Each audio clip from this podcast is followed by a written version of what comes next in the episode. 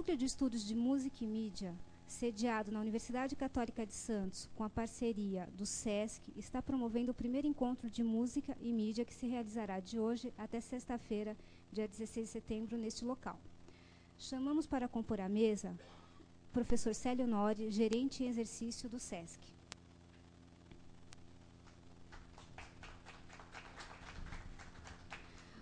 O excelentíssimo senhor professor Reinaldo Martins, responsável pela área de arte e cultura na Câmara Municipal de Santos. O professor doutor Rafael Souza Pim, Silva, diretor do Centro de Comunicação e Artes, neste ato representando a magnífica reitora da Universidade Católica de Santos, professora Maria Helena de Almeida Lambert. E a professora doutora Heloísa Valente, coordenadora do Musimídia e organizadora do primeiro encontro. Agora de pé, convidamos a todos para cantar o hino nacional.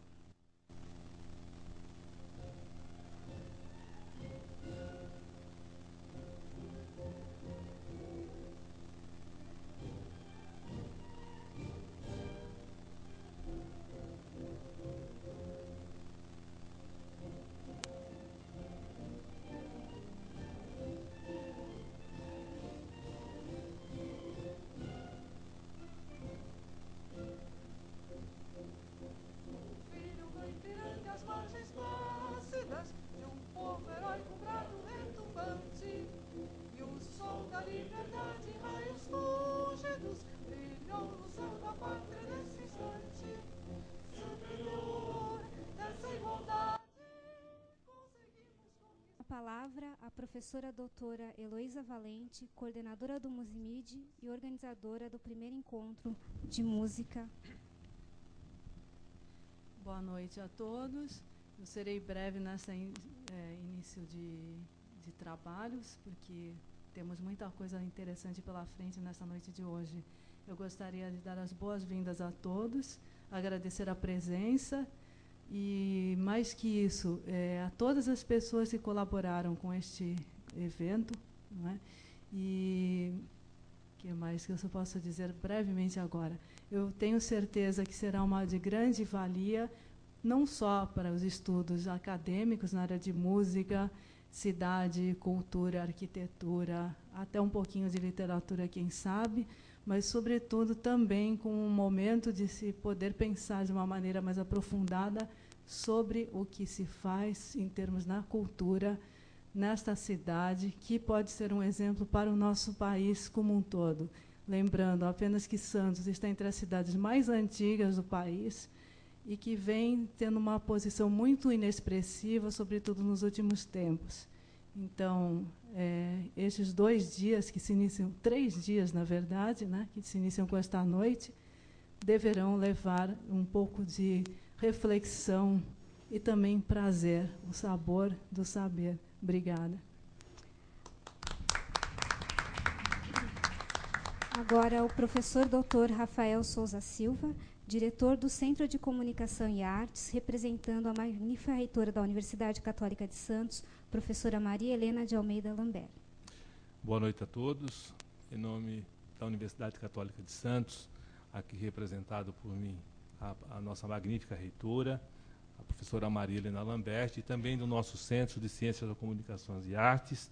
Eu me sinto muito honrado, a Universidade Católica se sente muito honrada de estar participando, colaborando neste evento, esse primeiro encontro de música e mídia em as múltiplas vozes da cidade. Nós desejamos e parabenizamos também a, a, a comissão organizadora por este evento.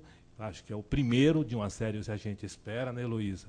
E parabenizar especialmente a, a professora Heloísa Valente, que vem batalhando já há algum tempo com o seu núcleo de estudos em música e mídia, que é um núcleo vinculado à coordenadoria de pós-graduação em pesquisa da Unisantos. Eu acho que é um momentos como esse que vão revelar, são momentos que vão revelar o início de uma pesquisa que estamos começando na universidade. A universidade já está adquirindo a sua maioridade, mas não tinha pesquisa. Então está se iniciando e se transformando e mostrando essas pesquisas em troca de experiências que começamos hoje, que a gente deseja todo sucesso e que seja coroado de êxito até o seu final, sexta-feira. Parabéns a todos. Com a palavra, o excelentíssimo senhor professor Reinaldo Martins. Boa noite, senhores. É, agradeço o tratamento todo cerimonioso aí, mas sou apenas é, vereador e presidente da comissão de Educação e Cultura da Câmara. Né? Pra, a Câmara tem 19 comissões permanentes, uma delas é de Educação e Cultura, que aqui me cabe presidir, e ainda tem como membros o vereador Fábio Nunes e a vereadora Sueli Morgado.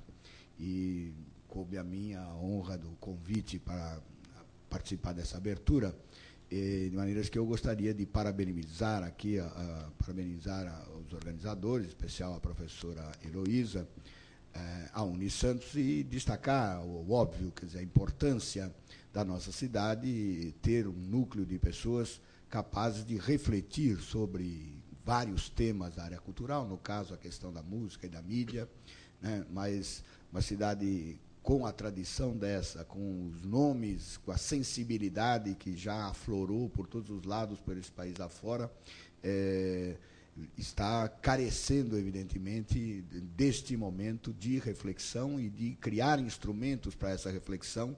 E se a academia é o lugar por excelência da reflexão, a Unisantos, é, à medida que possa dar, como está dando, e possivelmente ampliar o apoio a um trabalho dessa natureza na área de cultura, e esperemos é, em outras áreas também, quer dizer, para que a universidade, de fato, não estou aqui fazendo crítica, eu estou fazendo uma reflexão, a universidade é, não se limite, eu que sou professor também é, da Unisantos, não se limite apenas a reproduzir um conhecimento de forma crítica, mas a produzir o conhecimento, a, né, nesse caso, é, no campo da, das artes e da, da, das comunicações.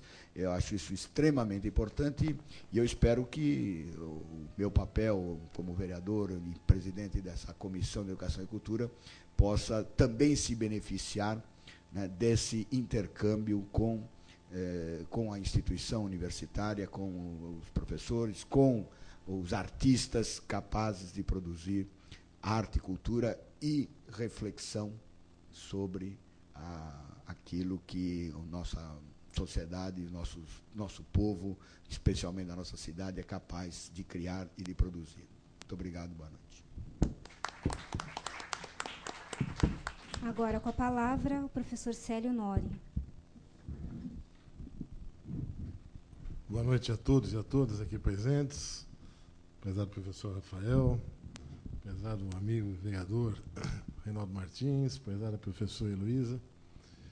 Eu queria, nesse momento, em nome do SESC, manifestar a nossa satisfação em poder estar sediando este importante encontro, é, mais uma vez abrindo as nossas instalações, as nossas dependências à comunidade, o que é a nossa obrigação, mas também é algo que nos, é, nos alega muito por podermos é, estar, de algum modo, contribuindo para que este evento se realize e para que a cultura da nossa cidade tenha mais uma oportunidade de poder é, fazer uma reflexão crítica, de poder é, encaminhar novas propostas, enfim, de fazer com que as coisas mudem, que as coisas se transformem.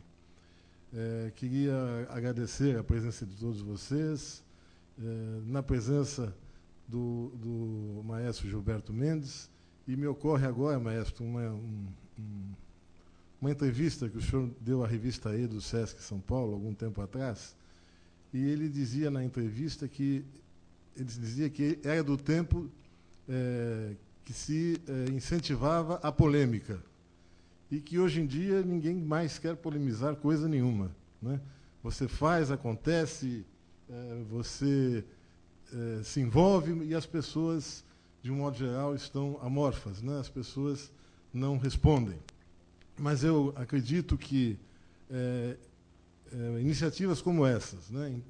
que, que, são marcadas pela gratuidade, que são marcadas pela disposição é, de se lutar por uma causa, é, iniciativas que se, se debruçam a, a reflexão do, de temas da importância da mídia e da música é, são fundamentais para que a gente possa resgatar né, esta tradição cultural, essa riquíssima tradição cultural da cidade de Santos. Então, nesse sentido, o SESC está sempre à disposição é, de poder estar junto é, em iniciativas como essa, porque temos certeza que este é o caminho. Muito obrigado. Agradecendo a participação de todos, convidamos os membros da mesa a sentarem-se nos lugares reservados para assistir um evento que se iniciará com uma intervenção literária do escritor Flávio Viegas Amoreira, poeta e contista, nascido em Santos em 1965. Já publicou Mar Alto, em 2002, A Biblioteca Submergida, em 2003, Contogramas, em 2004, e está lançando agora Escorbuto, Cantos da Costa. Tradutor e agitador cultural, já participou de antologias nacionais, revistas literárias e é colaborador de vários jornais especializados em poética e semiótica. Além de ficcionista da novíssima geração, surgida na virada do século XXI, é historiador no litoral paulista.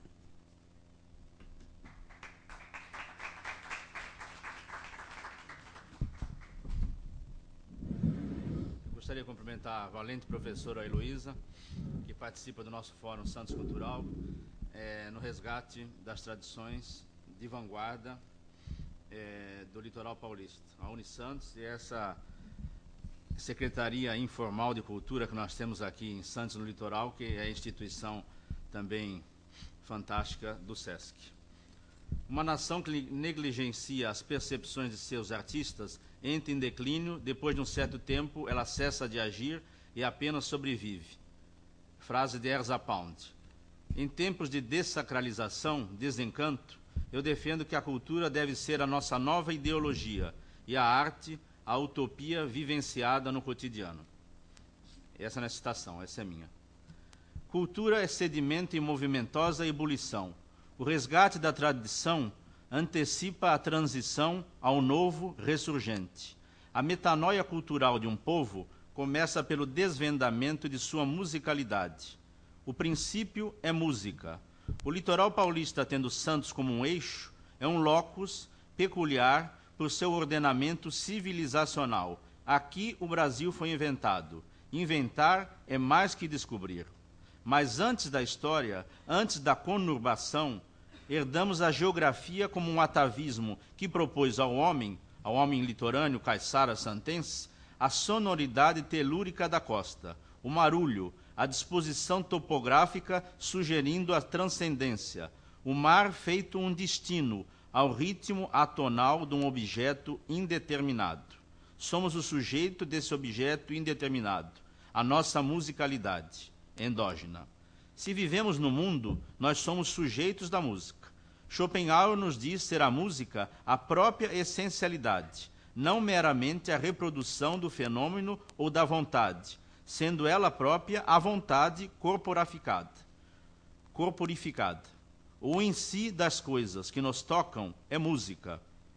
E esse em si aqui é o porto, as chegadas, a Babel costeando as, os nossos armazéns de sonhos, a sensualidade das montanhas precipitando ao oceano, as ondas como testemunhas sinergéticas da eternidade.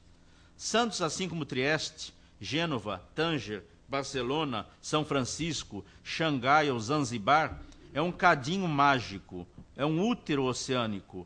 A percepção de nossa plasticidade pelo cronista primordial Hans Staden, o primeiro cronista globalizado da Terra Brasilis, os relatos de Montaigne e Jean Delery sobre o homem natural, no homem natural do litoral caiçara paulista, as reminiscências de Richard Burton do ritmo exótico desses manguezais reentrantes ilustram uma pátria, a nossa pátria, este mesmo litoral, em microcosmo, entre Cananéia e Paraty, então um porto paulista.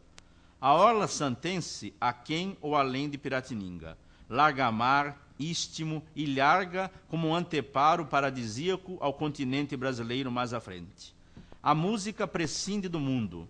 Poderia haver música sem mundo, diz Jorge Luiz Borges. O mesmo mestre Borges é quem revela em seu mais importante texto cosmogônico.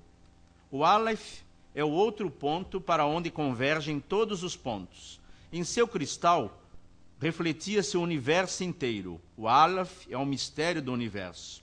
Por incrível que pareça, eu acredito que exista ou tenha existido outro Aleph. Acredito que o Aleph da Rua Garay, aqui em Buenos Aires, era um falso Aleph. Eu dou minhas razões para isso. Por volta de 1867, o capitão Richard Burton exerceu o cargo de cônsul britânico no Brasil. Em julho de 1942, Pedro Henrique Urenha descobriu numa biblioteca da cidade de Santos um manuscrito seu que versava sobre o espelho. Era o Aleph. Eu senti vertigem e chorei, porque meus olhos haviam visto esse objeto secreto e conjetural cujo nome usurpam os homens, mas que nenhum homem olhou, o inconcebível universo. O inconcebível universo é o Aleph. Eu vislumbrei o Aleph. Ele repousa oculto e sereno nesse porto, nesta cidade de Santos. Livre tradução do conto Aleph de Jorge Luiz Borges, um ilustre passageiro pelo cais santense em temporada de 1916.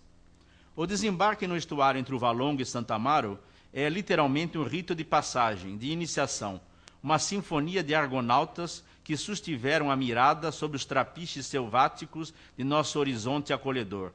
Cais de amuradas para o pintor Manet, para Charles Darwin, Sarah Benhar, para o engenheiro naval e depois compositor Rimsky-Korsakov, Nijinsky, Elizabeth Bishop, todos santenses por uma fugacidade.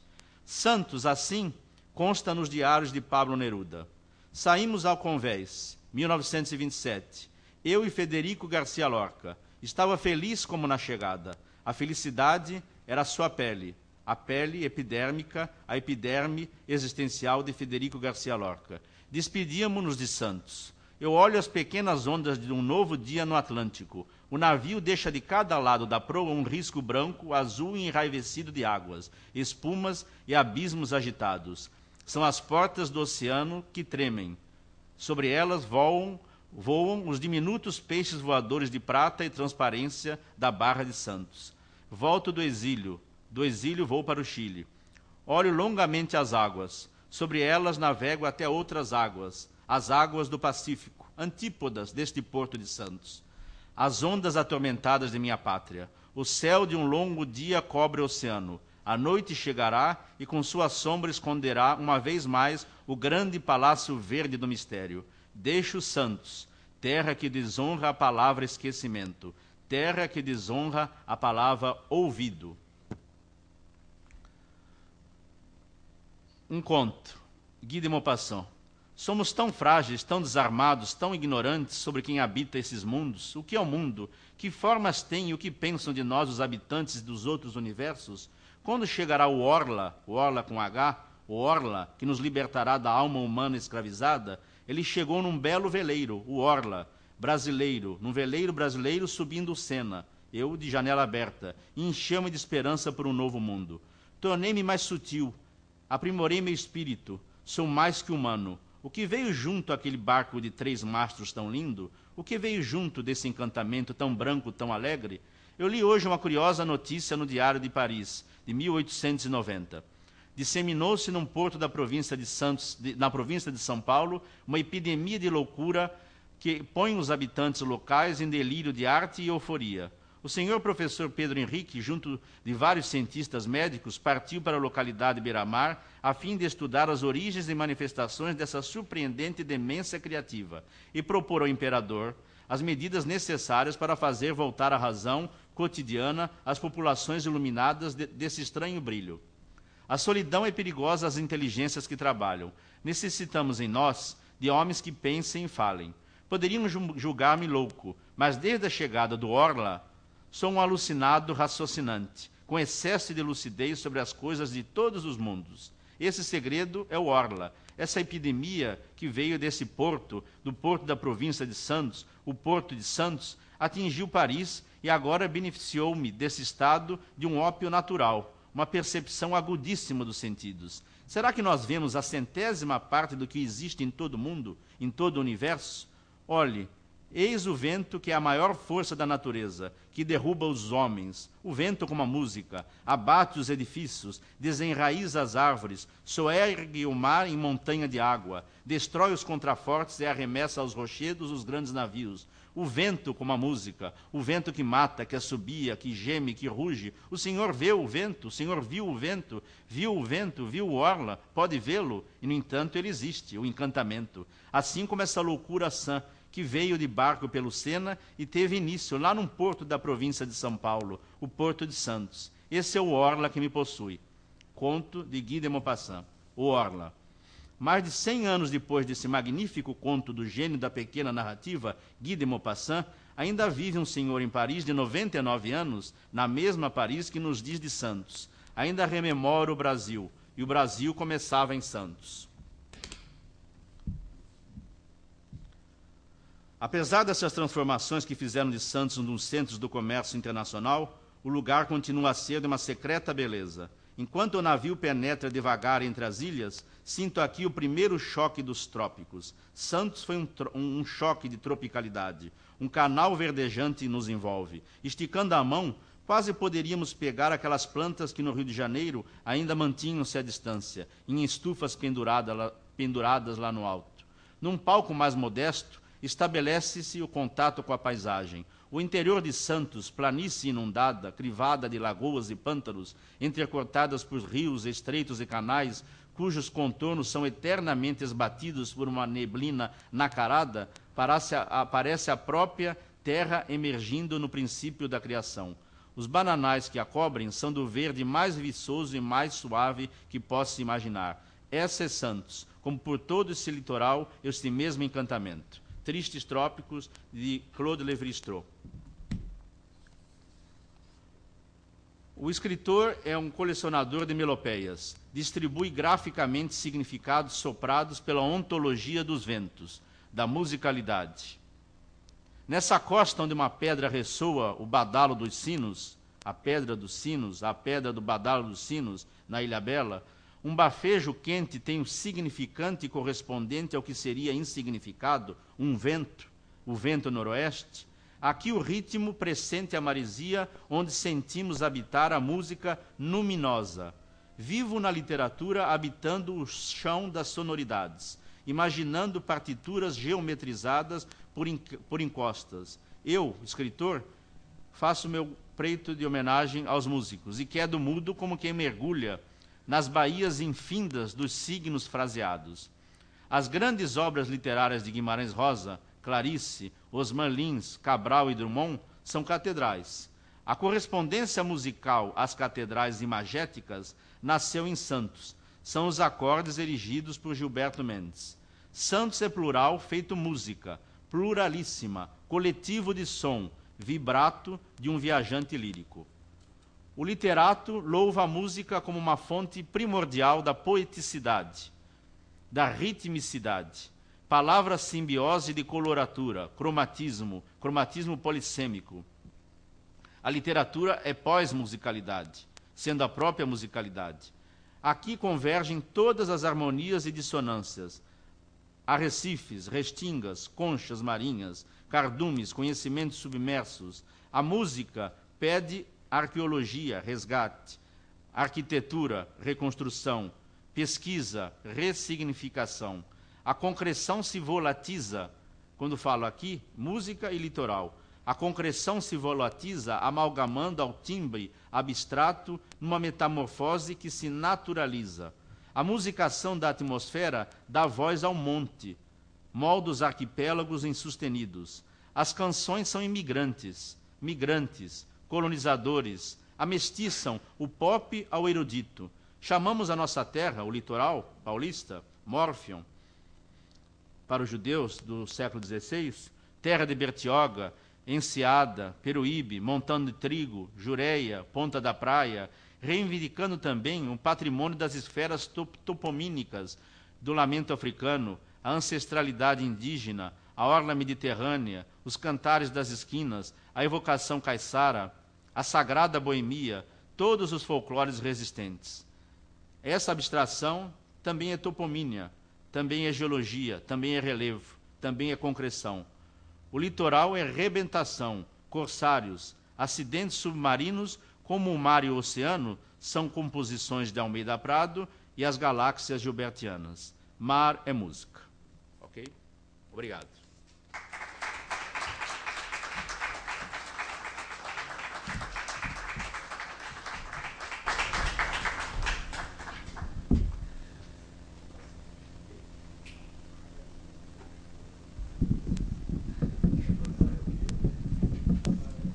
Bem, é, dando continuidade então a, a nossas, aos nossos dois dias e meio de amor, né? É, eu gostaria de iniciar é, o nosso debate com uma exposição do professor José Antônio é, Rezende de Almeida Prado, que não pôde estar presente, então ele vai se manifestar aqui é, através de um DVD, e o Roberto Sion também, um músico santista ou santense, como prefere o, Flávio, eu também acho que é isto. Né? E também vai dar um depoimento. É, antes, porém, eu gostaria de lembrar que é, estaremos hoje, e quem sabe esses dias, fazendo uma homenagem paralela ao maestro compositor Hans Joachim, Joachim de Kohlreuter, que faleceu ontem, mais ou menos há 24 horas atrás, e que foi um dos maiores compositores brasileiros não nascidos no Brasil dos últimos tempos. Né? Morreu aos 90, 90 anos, completados no dia 2, e foi alguém que realmente trouxe uma transformação radical no pensamento, estética, postura, outras coisas que a gente poderia dizer em relação à música neste país. Bem, é, é, embora tenha ocorrido uma, um outro errinho na, na matéria que saiu no jornal hoje na tribuna, a qual a gente agradece muito a divulgação, não é? é Almeida Prado e Roberto Seon não estiveram de passagem pelas cidades, eles nasceram aqui, moraram aqui, e esse depoimento que nós vamos ver, é, no caso do Almeida Prado, ele está é um excerto de um longo depoimento que eu com a professora Silvia de Luga, aqui presente, compositora também, colhemos há uma semana atrás, e eles vão dar uma predominância à vida deles como músicos enquanto moravam aqui. Tá bem? Então, damos início a essa sessão de, de vídeo ou DVD para depois continuarmos o nosso, a nossa noite com o nosso debate de algumas provocações. Obrigada.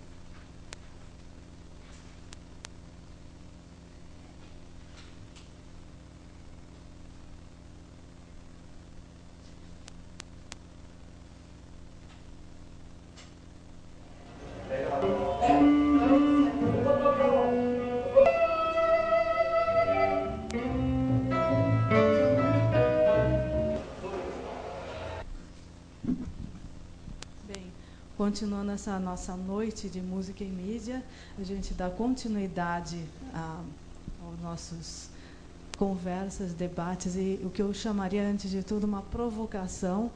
É, parece que o que acabamos de ver já demonstra que estamos sendo bastante provocados de uma maneira elegante, mas muito forte, bastante contundente.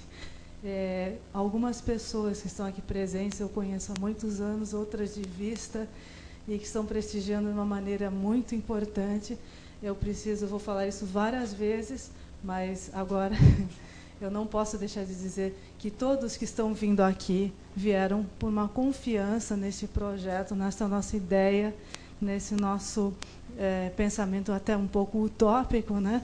Então tenho aqui presentes do Musimídia professora e compositora Silvia de Luca, Terezinha Prada, que é violonista e também membro ativo e também da, da comissão organizadora. Juno Novaes está doente, não pôde vir. E temos aqui o professor, compositor Mário Ficarelli, um dos mais importantes também vivos no Brasil, que acaba também de receber uma comenda, não é? Aqui na cidade, pela sua obra e a sua ação na música nova. O, bom, esse aqui é, é um outro assunto, né? A professora Cláudia Matos, que veio do Rio de Janeiro, uma livre docente, mais que decente, e vocês vão poder ver o trabalho dela muito em breve, não é? Marcelo Laranja, Maurílio e Milton, é, Carmen, todos aqui são presentes. E o, alguns vocês vão ser apresentados imediatamente nesse instante. Para eu não me reter mais falando, falando e tomando tempo precioso, eu dou então continuidade com o nosso amigo Diógenes Machado Neto, que vai expor uma primeira provocação falando dos tempos idos dessa cidade.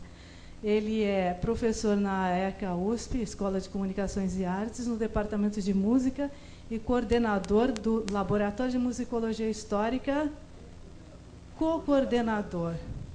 O coordenador adjunto, mas nós sabemos que é o coordenador de fato, né, e e também uma pessoa de muita ação como crítico da política cultural desta cidade.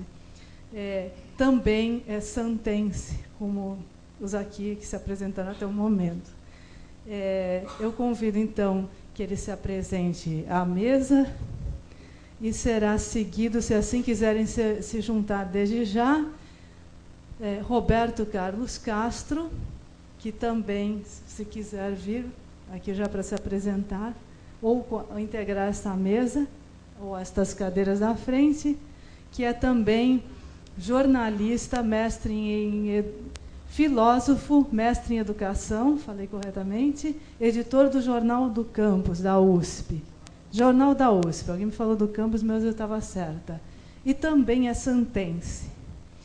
Ele vai ter a dura tarefa de mediar a provocação de Diógenes Neto ao nosso veterano Gilberto Mendes. Eu faço só a questão de ler rapidamente um parágrafo para mostrar sérias lacunas. Aqui o parágrafo oficial diz: Gilberto Mendes, compositor, nasceu em Santos em 1922, onde iniciou os estudos musicais aos 18 anos no Conservatório Musical de Santos, estudando piano com Antonieta Rude harmonia com Salvino de Benedictis, signatário do Manifesto Música Nova de 63, fundou o Festival Música Nova, do qual é diretor artístico até hoje.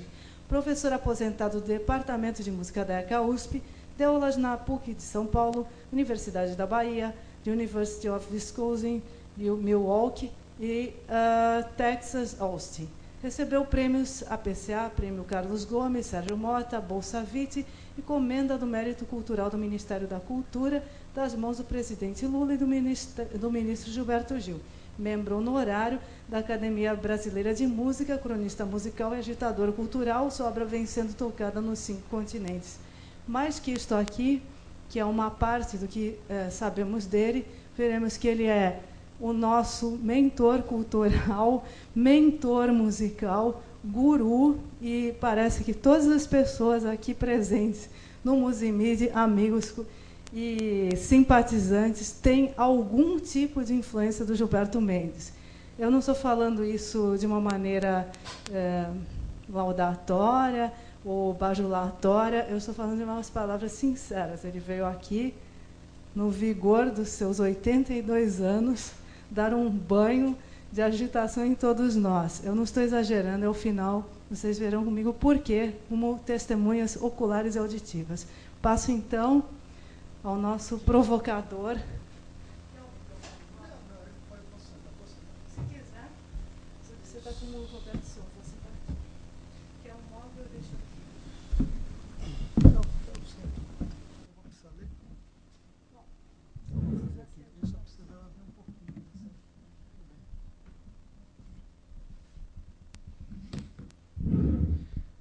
Boa noite. Eu queria agradecer a professora Heloísa, a professora Silvia De Luca e o esforço que elas têm feito por é, academizar a discussão da música em Santos, que é uma necessidade fremente, né? E, e todas as batalhas que elas vêm desempenhando. Me sinto aqui como numa gangue, né? Estou aqui com meus amigos e nada melhor do que passar o dia do meu aniversário entre os meus amigos. Né? Agradeço a eles por serem meus amigos. Enfim, é, venho prometendo há muitos anos para o Gilberto, e esse texto eu escrevo endereço ao Gilberto uma, uma, uma trajetória da música em Santos desde a sua fundação. E é isso que eu vou passar a fazer. Eu gostaria que vocês só tivessem um pouquinho de paciência, porque todos querem ouvir o Gilberto e não a mim. Né? Mas vou chegar no Gilberto no final desse meu texto. E aí vou deixar a ele. Também quero também aqui é, é, é, cumprimentar o meu chefe, professor Mário Ficarelli, que meu chefe, que me ajudou muito nesses primeiros anos de ECA USP. Né? É um, é um prazer estar aqui. Bem, anos 60 de 1500, a pequena vila de Santos, situada aos pés de uma íngreme serra que, na visão nativa, nascia do mar e que a separava aspera, asperamente do amplo planalto já piratiningano, sofria prematuramente de isolamento crônico, tanto pela metrópole portuguesa, que a preteria na realização de suas ações coloniais pelas localidades mais ao norte, como Maranhão, Pernambuco, Bahia, como pela busca do Eldorado no sertão, a região santista encontrou-se cedo desconjurada. Aqui, deixa eu ver se vai dando certo isso aqui. O rapaz me. Aí está um, um, mapa astronômico é, de Santos e a sua localização. O então porto astral da Lusitânia, nem bem amanhecera, adormeceu no destempero da fuga para o encontro do ouro serra acima ou para os plantagens das latitudes do norte. Esse sentido nômade das primeiras povoações não era singular nem restrito à região. No entanto, na Baixada Santista ele tinha ares dramáticos, pois enfrentar a serra para chegar aos sertões era desafiar o próprio Hades aspecto imarcessível de amplo alcance, a geografia santista forjava, desde o marco das origens, um sentido subterrâneo de transcendência na gente dessa terra, pelo difícil destino que lhe impôs a montanha do mar para o encontro com o paraíso dourado. A serra era um desafio único. A ilusão da proximidade com o Planalto Promissor não animava a jornada, e quem a empreendia a fazia sem enganos e quase sempre sem intenção de retornar. Vocês podem ver que quando já construída a calçada Lorena, a viagem para Santos durava, para São Paulo durava 15 horas. Imagina sem a calçada Lorena. No entanto, não se podia evitar a estrutura econômica que, baseada no escravismo e na penetração no interior, tornou binomial a relação de Santos com os campos planaltinos. Santos era a porta dos negócios, o contato com o exterior, e São Paulo respondia como base de efetivação das duas principais atividades econômicas da região, o tráfico escravista e a busca de metais preciosos. Logo, não houve época que não se sentisse os fluxos e refluxos socioeconômicos culturais que percorriam a Serra do Mar, ajustando as ideias, os negócios, o poder e a arte. Enfim, essa natureza binomial impôs um sentido cultural que atravessou os séculos em um mote inefável. Santos é o nó de muitas vias. A relação Santos-São Paulo se estendeu, mutante, em uma estrutura de solução contínua no tempo, onde o menor índice de acomodação social respondia às vicissitudes dessa inter-relação regional. Se é certo que as diretrizes estruturais mais amplas, como a subordinação colonial, foram preponderantes, não se pode desconsiderar um estabelecimento desde cedo de uma ordem interna que obedecia a conjunturas específicas, principalmente no que diz respeito à relação com a autonomia dos paulistanos ou dos paulistas, porque nós sempre fomos Rio de Janeiro. Só no século XIX que nós começamos a nos considerar paulistas. Esta conjuntura foi determinada por vários aspectos entre elas por ser São Paulo epicentro da movimentação econômica e uma região apartada do litoral, o que possibilitava uma maior autonomia se comparado às cidades litorâneas mais ao norte do território brasileiro. Nesse sistema, a articulação viária que Santos incorporou foi a salvaguarda que modelou sua existência. No entanto, não só o vínculo com a liberdade dos paulistanos construiu a verve do nosso povo, mas também o sentido inerente de movimento constante remontava à primeira utilização da região pelos próprios nativos. Aqui sempre foi uma região de trânsito, até mesmo pelas comunidades indígenas. Né? Os aspectos onde se organizavam as ações de subsistência dos habitantes pré-cabralino foram valorizados pelos europeus e utilizados em suas primeiras estratégias de exploração do novo território. E Santos, ao que parece, era um eixo de articulação, uma paragem de apoio. Em pouco tempo, esse sentido consubstanciou-se também na ação do colonizador. Em suma, Santos é uma cultura formada na realidade de uma cidade nascida para o trânsito das gentes, onde cosmopolitanismo e efemeridade nasceram univitelinos. Na música não poderia ser diferente. O primeiro núcleo musical do Brasil meridional, a Casa dos Jesuítas de São Vicente, posteriormente Colégio de São Miguel, na, na vila vizinha de Santos, formou-se na divisão de esforços com São Paulo. Na década de 1560, o padre músico Leonardo Nunes, que foi o primeiro regente de um ato oficial ainda na Bahia, já havia falecido e o irmão Antônio Rodrigues, ilustre por sua arte da música, encontrava-se já na distante região do Espírito Santo. Paralelo aos jesuítas, os engenhos de açúcar formaram núcleos de arte importantes que não encontraram similares serra acima. Podemos constatar o afirmado pelos inúmeros artefatos destinados à prática artística que chegaram desde a Europa na segunda metade do século XVI. Os engenhos de Santos receberam, pelos inventários que pudemos encontrar, um pequeno órgão e um clavicêmbalo, assim como imagens religiosas que nos fazem imaginar uma concentração de espetáculo musical nos seus domínios. No entanto, a impetuosa atividade dos engenhos, que no último quartel do século XVI movimentou a Vila Santista, não se propagou na mesma intensidade, dos, é, na mesma intensidade que seus congêneres nordestinos. Para a música na vila, provavelmente sobrou os templos religiosos. Justamente na articulação da música religiosa é que percebemos uma das primeiras manifestações da tônica santista. Em meados da década de 1560, a família vicentina dos Moreira Velho, com forte ascendência judaica, consolidou-se como articulador do poder da capitania. Desse clã, cristãos novos, talvez judaizantes, como muitos dos que aqui habitaram, saíram importantes personagens da vida musical da época. Diogo Moreira, filho do capitão mor vicentino Jorge Moreira, casado com Isabel Velho, tornou-se o primeiro mestre-capela com provisão régia em 1599, assumindo não a capela santista, mas a capela paulistana. Não foi casual o provimento do padre Diogo, haja vista que as primeiras igrejas da região tinham titulares da família. O padre Garcia Rodrigues Velho, irmão do, da mãe de Diogo Moreira, era o vigário de São Paulo, e seu irmão Jorge Rodrigues, o vigário de Santos. É, ambos eram tios de Diogo Moreira, o mestre de capela com provisão. Ou seja, ter provisão significava ter o domínio de todos os eventos musicais que aconteciam na freguesia. E nessa época a freguesia de Santos era imensa, ela ia até Cananéia. A linhagem dos Moreiras, que como nenhuma outra exemplificou a unidade do mar com o Planalto, continuou nos coros e púlpitos durante o século seguinte, realizando a tese da condição binomial entre Santos e São Paulo. Nós sempre fomos esse binômio móvel. Né?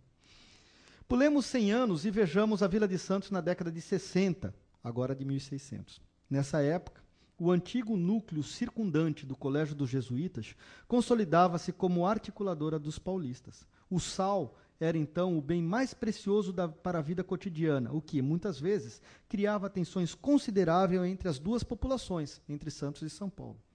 O estanco do negócio era combatido com constantes bloqueios da Serra do Mar, que, aliás, também era fechada para isolar as epidemias de bexigas, tanto as que aconteciam em São Paulo como as que aconteciam em Santos. Os Moreira continuavam seu predomínio. João de Roxas Moreira, padre paulistano nascido ao redor de 1618, sobrinho bisneto do mestre de capela Diogo Moreira, era o titular da matriz santista. Oh, dá para voltar um?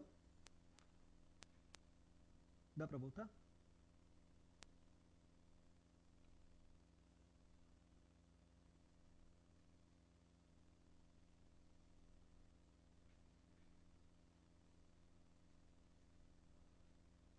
Você quer? Reinicia. Travou. Bem, não importa. Ali tinha uma declaração do padre João de Roxas Moreira, escrita pelo próprio punho, tá? Um documento de 1654, um dos mais antigos que a gente tem no arquivo da Cura Metropolitana de São Paulo. É, podemos constatar o afirmado pelas inúmeras. É, uh, ah, está aqui, está aqui, está aqui. Então, é, bem, curiosamente, o padre. O padre. O padre João de Roxas Moreira detinha a provisão de mestre de capela, assim como de ouvidor eclesiástico desdobramento de funções, muitas vezes incompatíveis, com a de mestre de capela e pároco, mas que indicam. Oi? Tá? Tudo bem.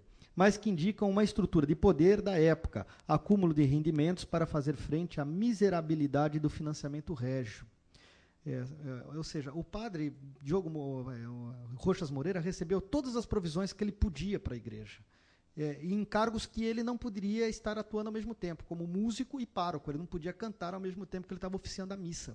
Mas isso era uma condição da época. Não é? Isso também fala desse, dessa, dessa adaptabilidade que nós temos aqui na nossa região pela miserabilidade. Bem, ter uma provisão era fato de distinção, quanto mais duas ou três, como era o caso de João de Roxas. Porém, não se pode negar o manejo da música da capela pelo padre, ora coordenando a realização do espetáculo litúrgico, ora efetivamente atuando na estante. Importante é destacar a ancestralidade do padre músico, que, em tese, garantiria o vínculo com, com práticas fincadas no século XVI. Em 1669, o padre Moreira recebia a provisão de mestre de capela. Assim como em São Paulo, o exercício da música estava relegado a esse semiprofissionalismo. Isso foi uma constante em Santos. O semiprofissionalismo é uma constante que nós não conseguimos vencer e isso já é uma provocação. Em São Paulo, os mestres de capela também exerciam outras funções de denotada importância, como Manuel Vieira de Barros, homem de consideráveis pecúlios e senador da Câmara, também mestre de capela.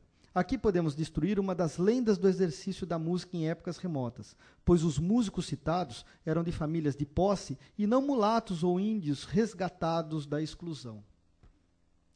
Na mesma época, Santos via florescer uma família que predominou na música da região por meio século. Os Siqueira, unidos por consórcio. Você pode abrir para mim? Eu, não, vai para cima. Vai para baixo agora. Isso aí. Aí embaixo. Isso. Aí tem aula de tudo. Se vocês quiserem, tem Carlos Gomes, Brano, Chopin.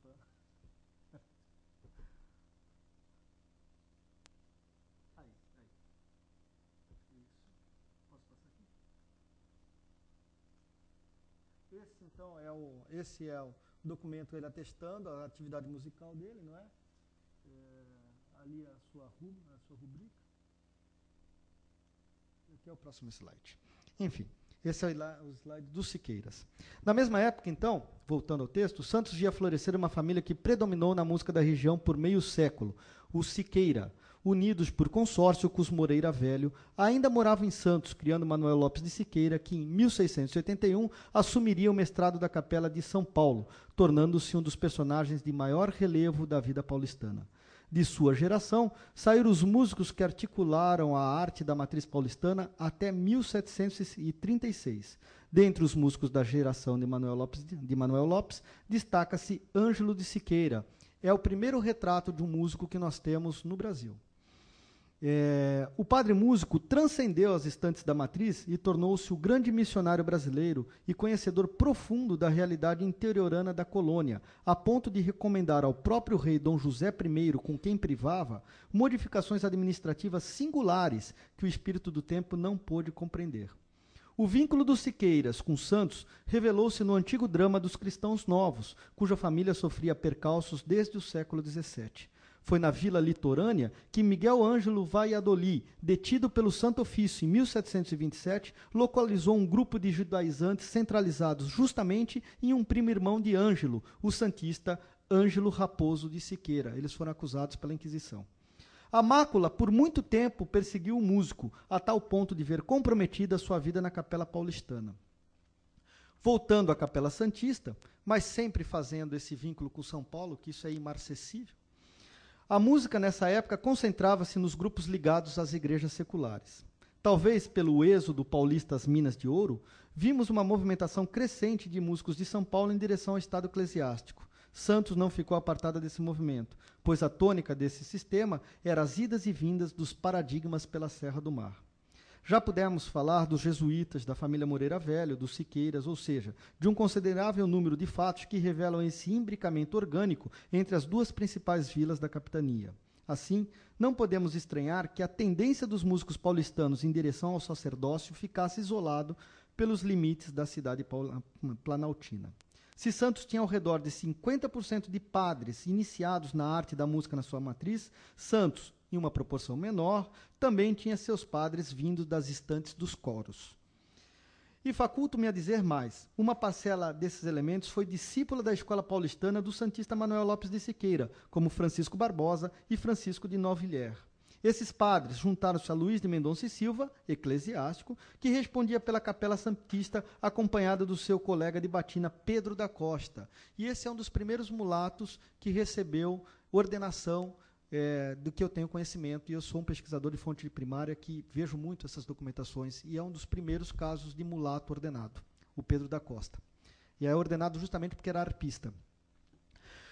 Enfim, é justamente nas mãos de um padre que encontramos elementos para saltar nos anos da década de 1760. Faustino Xavier do Prado, padre mogiano que teve passagens na matriz de São Paulo na era do Siqueira, era o pároco da freguesia de Santos nessa época.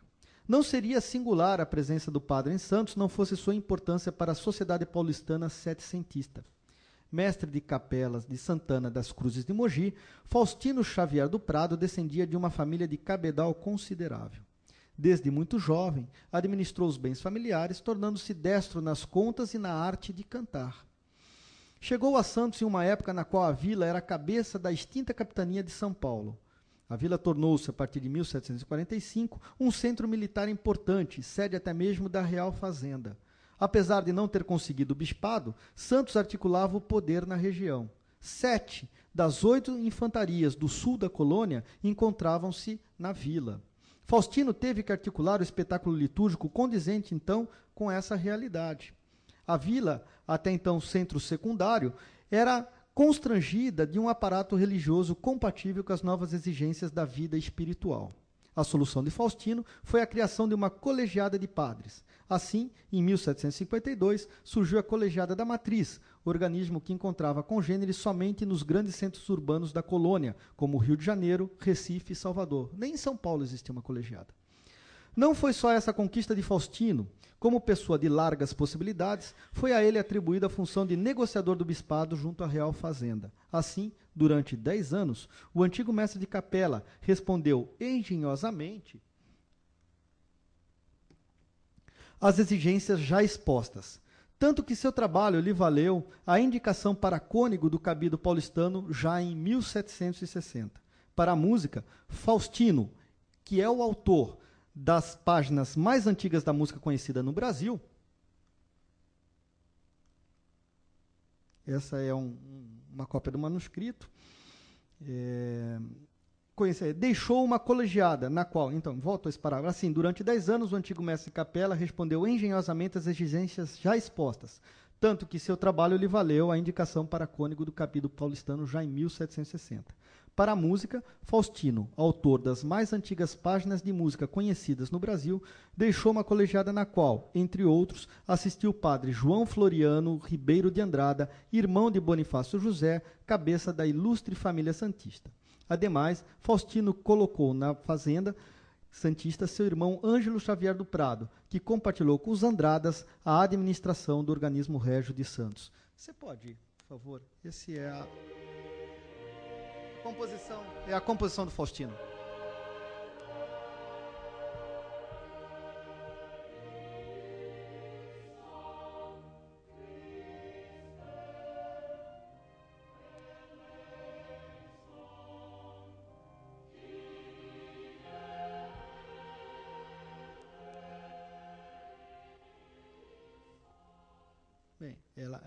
Coral de Ribeirão Preto. Essa transcrição foi por mim realizada, mas ela já foi já executada pela USESP já. Tem uma gravação bem melhor, mas essa era a que eu tinha.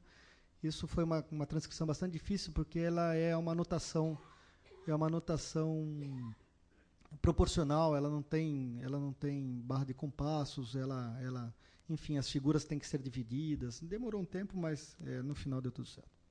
Enfim. José Bonifácio nasceu em 1763. Faustino já estava em São Paulo, os jesuítas expulsos e a colegiada ainda funcionando, mesmo que precariamente. Opções de estudo só teria nas mãos de um professor régio ou pela ida aos bancos escolares paulistanos. Longe da coincidência, os jovens Andrada foram admitidos como alunos da escola mantida pelo bispo Dom Manuel da Ressurreição, provavelmente através da intervenção do padre Faustino Xavier do Prado, agora cônico, cujo vínculo com a família podemos imaginar estreitos. Dom Manuel, o bispo, era uma pessoa de alta patente em Portugal, pois, antes de ser nomeado para São Paulo, para a tarefa de diminuir o ímpeto do governador iluminista Dom Luiz Alberto Botelho de Souza Mourão, o famoso Morgado de Mateus, havia servido como membro da Real Mesa Censória em Portugal, organismo que controlava o trânsito dos bens culturais no reino. Suas recomendações, como podemos imaginar, abriam portas na corte, e assim parece ter acontecido com o jovem José Bonifácio. Em suma, o iluminista santista, formado no vórtice do colapso da educação, teve a sorte de encontrar-se com o padre músico Faustino, homem que certamente contribuiu para o gigante crescer. Os anos que se seguiram à colegiada de Faustino já entraram no ritmo crescente da secularização da sociedade. André de Moura,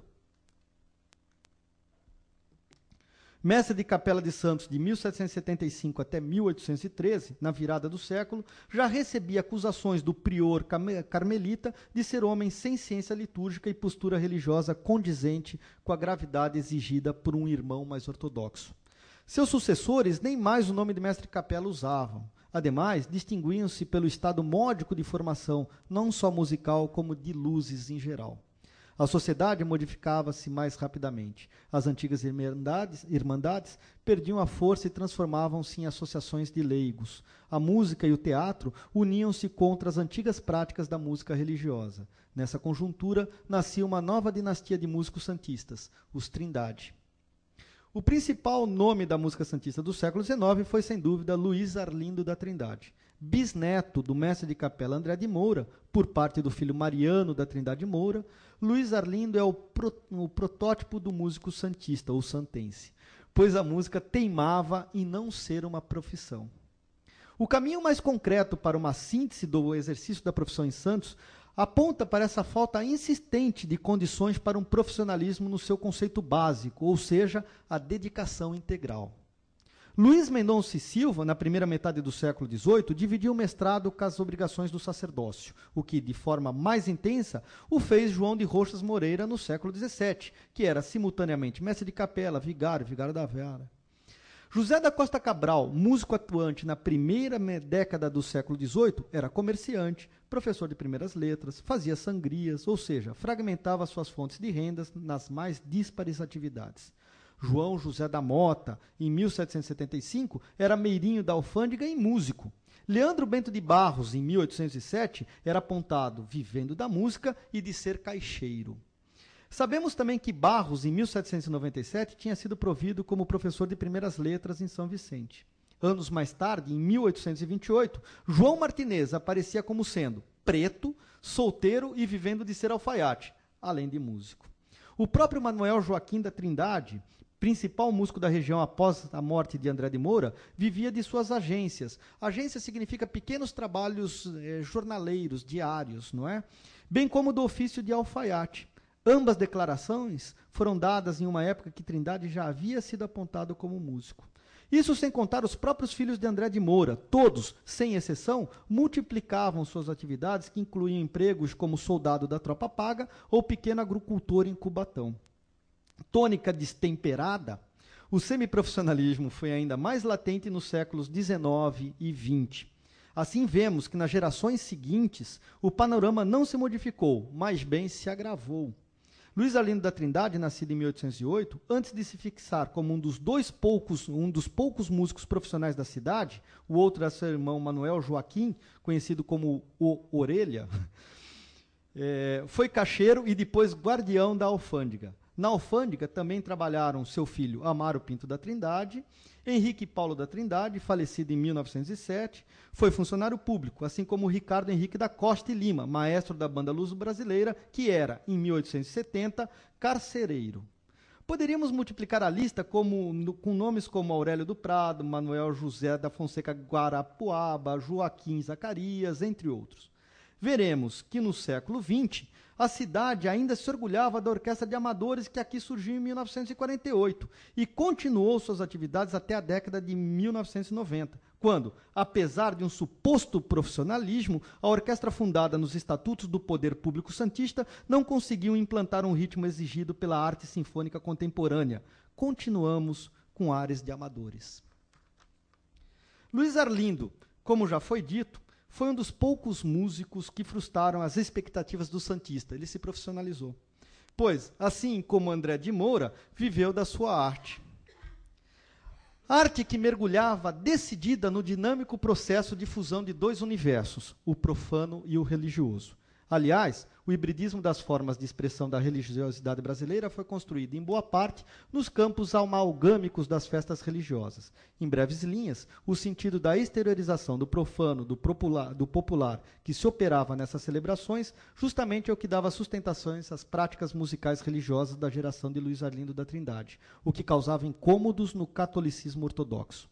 Essa prática era legitimada, ademais, pelo redimensionamento dos valores de expressão artísticas de uma nova urbanidade, que ampliava as divisões sociais e, consequentemente, acomodava, por uma natural síntese, as mais diversas representações culturais. Essa acomodação também era válida para a fruição dos usos e costumes das antigas manifestações. Dessa forma, a festa se constituiu como um momento de retorno e síntese, em que sacro e profano, erudito e popular continuavam mesclando-se, apoiado em antigos valores. Em meados de 1860, esse processo estava acomodado. Eu já estou chegando a 1960. Os párocos se queixavam que não havia diferença entre a música e o teatro da igreja. O pequeno teatro que existia no Largo da Coreia. Da... Outa, tem que voltar uma. Não importa. Era o Teatrinho de Santos de 1860. Deixa para lá.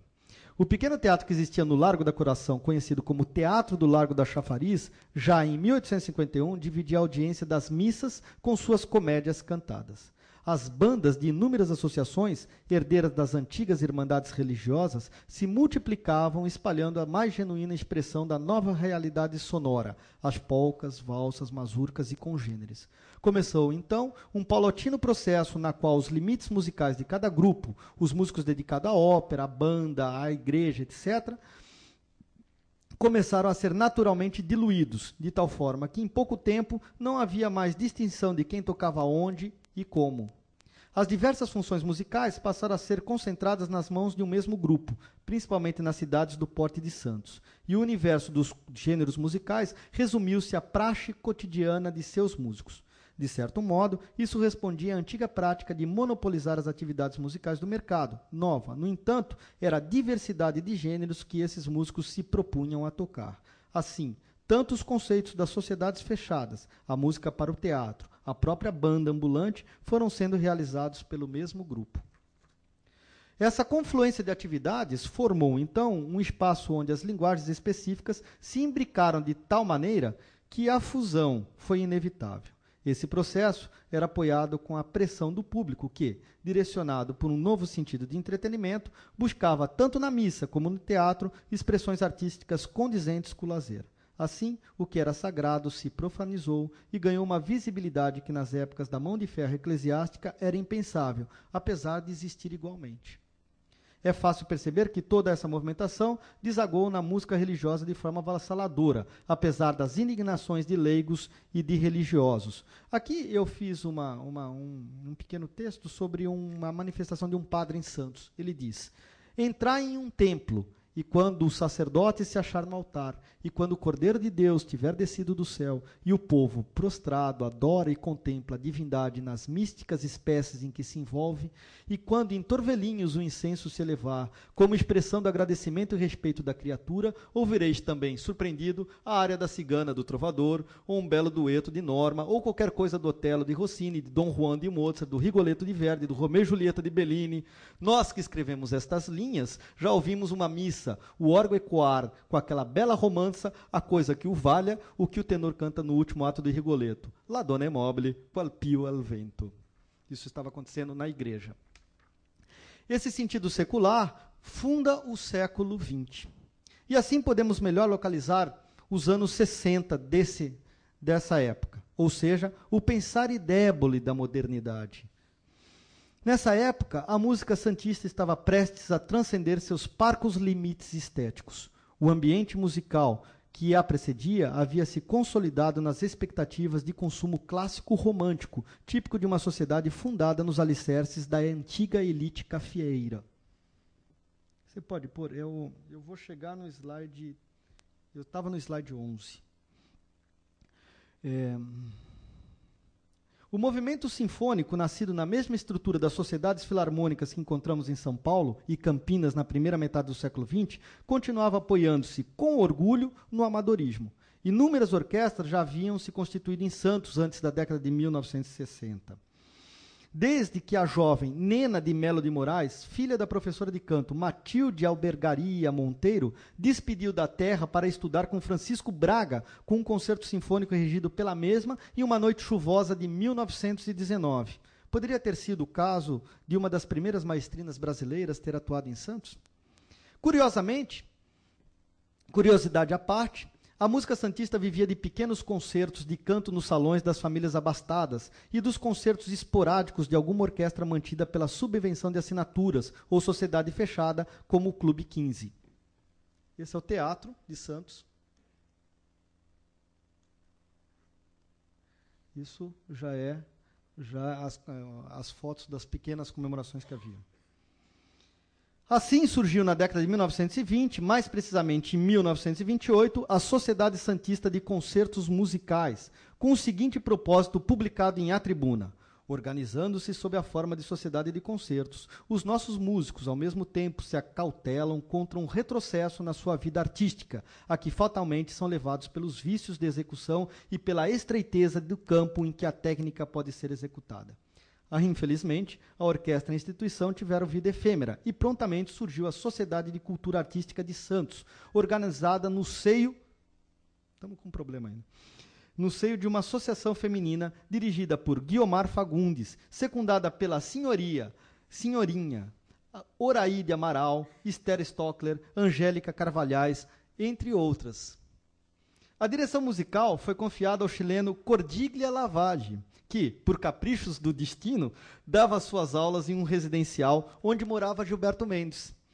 Lavalle já havia se notabilizado por fundar no Rio de Janeiro a primeira orquestra de mulheres conhecidas no Brasil. Segundo Gilberto Mendes, o Cordilha tinha sempre um porte de galã, não é? Então, essa, essa primeira orquestra de mulheres foi dirigida pelo Cordiglia e ele também, amigo de Camille Sansan, dirigiu as exéquias póstumas na mesma cidade de Carlos Gomes. No, né, no, princípio da década de 30, o Teatro Coliseu já era o centro ilustre da nossa música. A sociedade e os artistas santenses haviam passado incólumes pela Semana de Arte Moderna de 22. Isso não, não fez nenhum tipo de. Não, não teve ressonância em Santos. Nenhuma repercussão, a não ser a famosa entrevista de Guilherme Novaes a favor dos clássicos, havia sido comentada nos círculos públicos como jornais. O Miramar e o Teatro Cassino anunciavam continuamente a visita de inúmeras jazz bands. A Rádio Santista PRB4, uma das primeiras em transmissão no Brasil, dividia sua programação entre os regionais e as cantoras de áreas italianas, acompanhadas de orquestras ao vivo. A música dita clássica ocupava impreterivelmente os horários noturnos, onde se podia ouvir, por exemplo, concertos para violoncelo, como realizado pelo, pelo renomado professor Calixto Coraza, em 1935. Por uma coincidência, Calixto Coraza foi professor de Ailton Escobar. Surgiam nessa época associações culturais como o Centro Artístico de Santos, desdobramento do Conservatório Musical de Santos, dirigido pelo maestro italiano Tabarim, e o Centro Cultural Paulo Gonçalves, presidido por Durval Ferreira. O Conservatório Musical de Santos continuava a incorporar conhecidos professores como Savino de Benedictis, Dino Fioretti e o já citado Calixto Corazza. Entre as formandas encontramos, entre outras, Eunice Trindade, descendente direta do mestre de capela setecentista André de Moura. É, pode passar para frente, por favor. Jazz Band, as, as jazz bands no Coliseu, uh, os anúncios da PRB4, né? E aqui uma foto de uma formatura do Conservatório Musical de Santos, as veteranas do Gilberto Mendes, né? A arte em Santos progredia conservadora e consolidava-se oficialmente pela Comissão Municipal de Cultura em meados de 1940.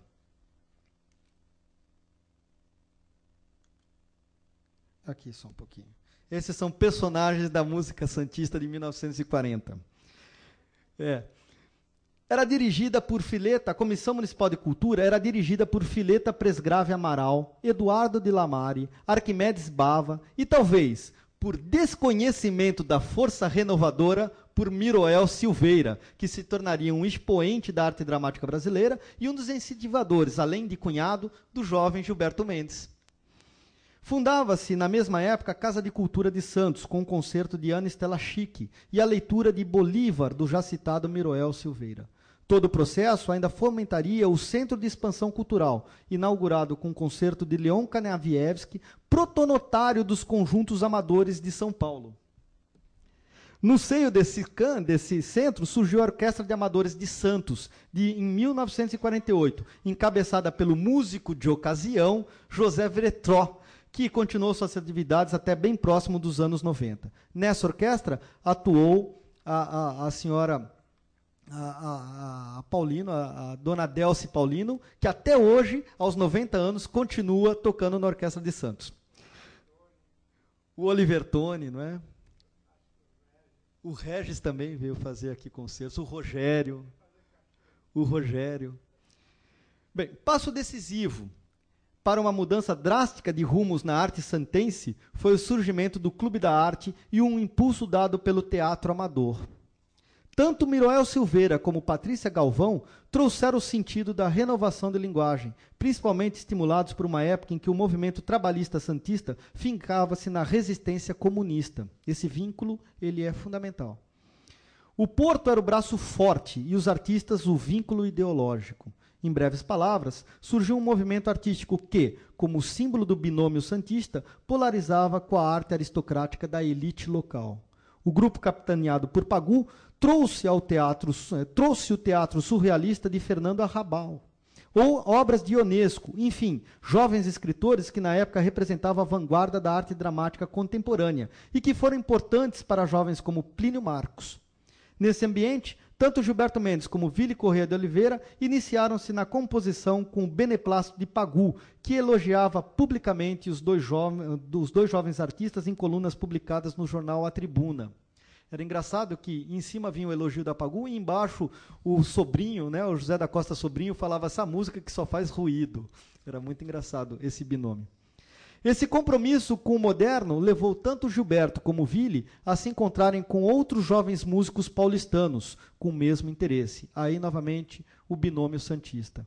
Unidos por Oliver Tony, os Duprá, Regis e Rogério, e os músicos de Santos escreveram em 1963 o manifesto Música Nova, marco público de um movimento que ainda hoje se desenvolve nas perspectivas do festival Música Nova. O compromisso total com o mundo contemporâneo, frase primeira do manifesto, continua presente nas ações de Gilberto Mendes, talvez o único remanescente dos ideais da carta. A justificativa desse, dessa continuidade de Gilberto Mendes talvez seja antropológica, já que a abertura e a sensibilidade para os encontros marcaram sempre a cultura de Santos desde tempos imemoriais. Sempre aberta, de tolerância absoluta, maleável e em contínua transição, Santos e Gilberto Mendes se encontram e se traduzem. Herdeiro de tantos outros que sentiram a liquidez dinâmica da região, Gilberto consolidou em terreno arenoso profundas marquises de diálogo com o mundo, fundada no dístico oficial da cidade, pois continua mantendo vínculo é, no dístico oficial da cidade, e que se realiza na sua arte, ou seja, a pátria ensinei a liberdade e a caridade. Patriam caritate et libertate docio. E aqui termino minha fala, deixando ao próprio Gilberto continuar essa história.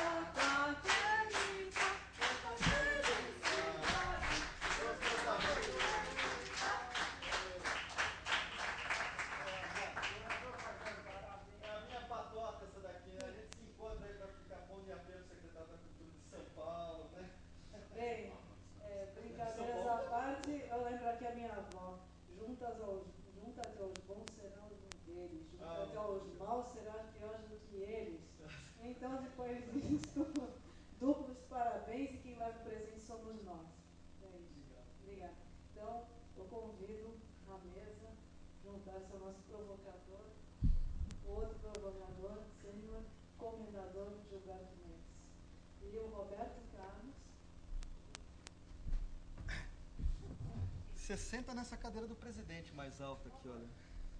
Tem um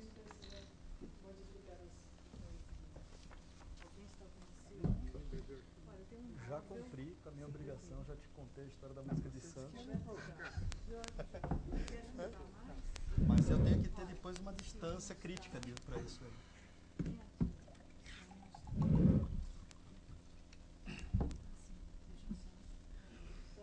Isso é interessantíssimo. Interessantíssimo. Muito, muito bacana. Como é rica a história santista, né? Que coisa absurda. Não só nessa, em outras todas. Né? Na música, parecia no teatro. Sim, sim. Teatro, Plínio Marcos, Cacilda Beck, uhum. Noel Silveira. Sim, sim.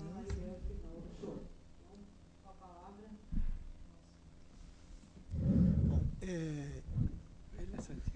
Eu sou Somos santista. todos É. Santistas. Hoje aqui só fala santense aqui. Esta mesa é, é santista e, e uspiana também, né? Professor, é, professores da ECA e eu sou lá do Jornal da USP. É, eu, eu quero fazer uma breve, eu quero fazer uma brevíssima provocação, porque eu estou doido para ouvir o maestro Gilberto Mendes também. E a pro- provocação que eu gostaria de fazer, professora Heloísa, é, é que uma forma de, de nós é, promovermos a cultura em Santos é exatamente é, dessa forma, é, através de iniciativas como esta. Né?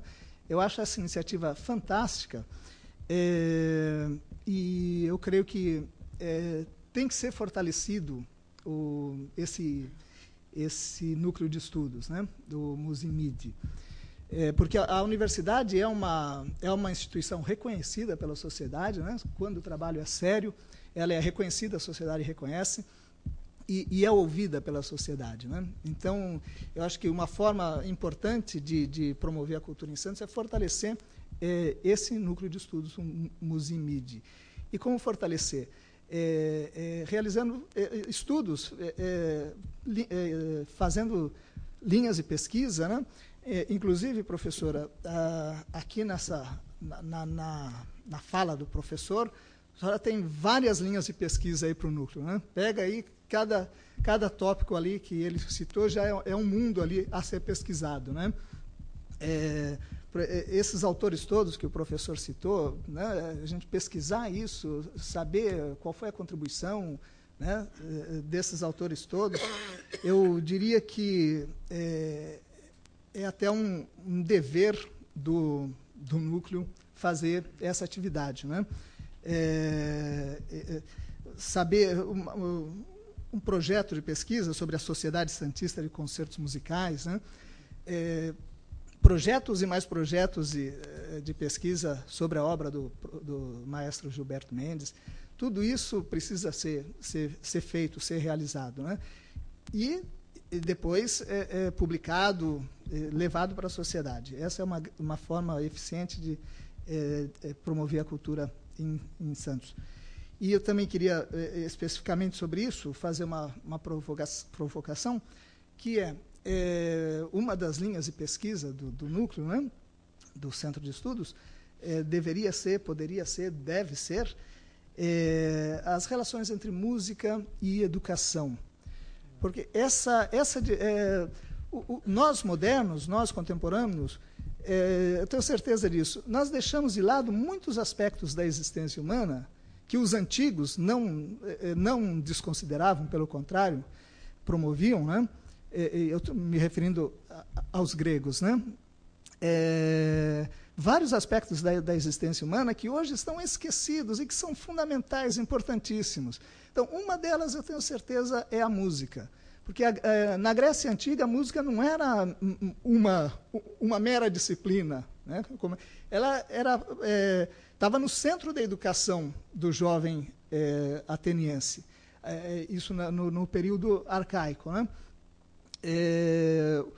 a música, o, o jovem, a, a, a formação do, do jovem ateniense era música e, e, esportes. Essa era uma, era uma educação, portanto, mais musical, né, mais esportiva, menos racional, menos literária, no, no, período arcaico.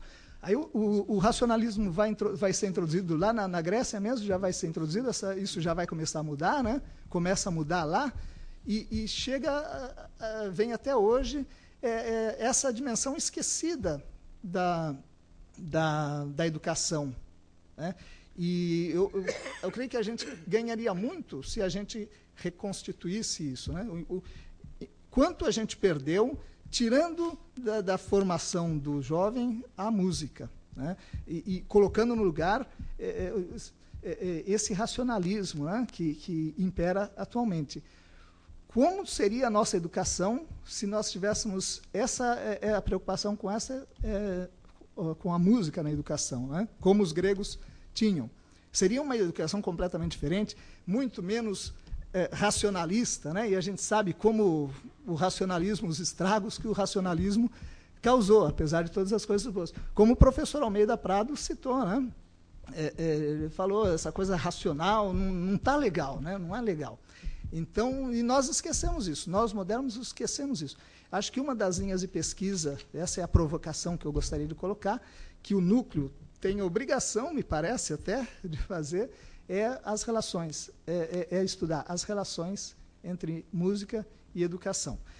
Acho que falei muito, eu gostaria de é, é, passar a palavra para o professor Gilberto Mendes e dizer antes que é, a, a, a, a, colocação do professor Josmo foi maravilhosa, uma demonstração é, de é, quão rica é a nossa história cultural, também perdida, né? Também perdida.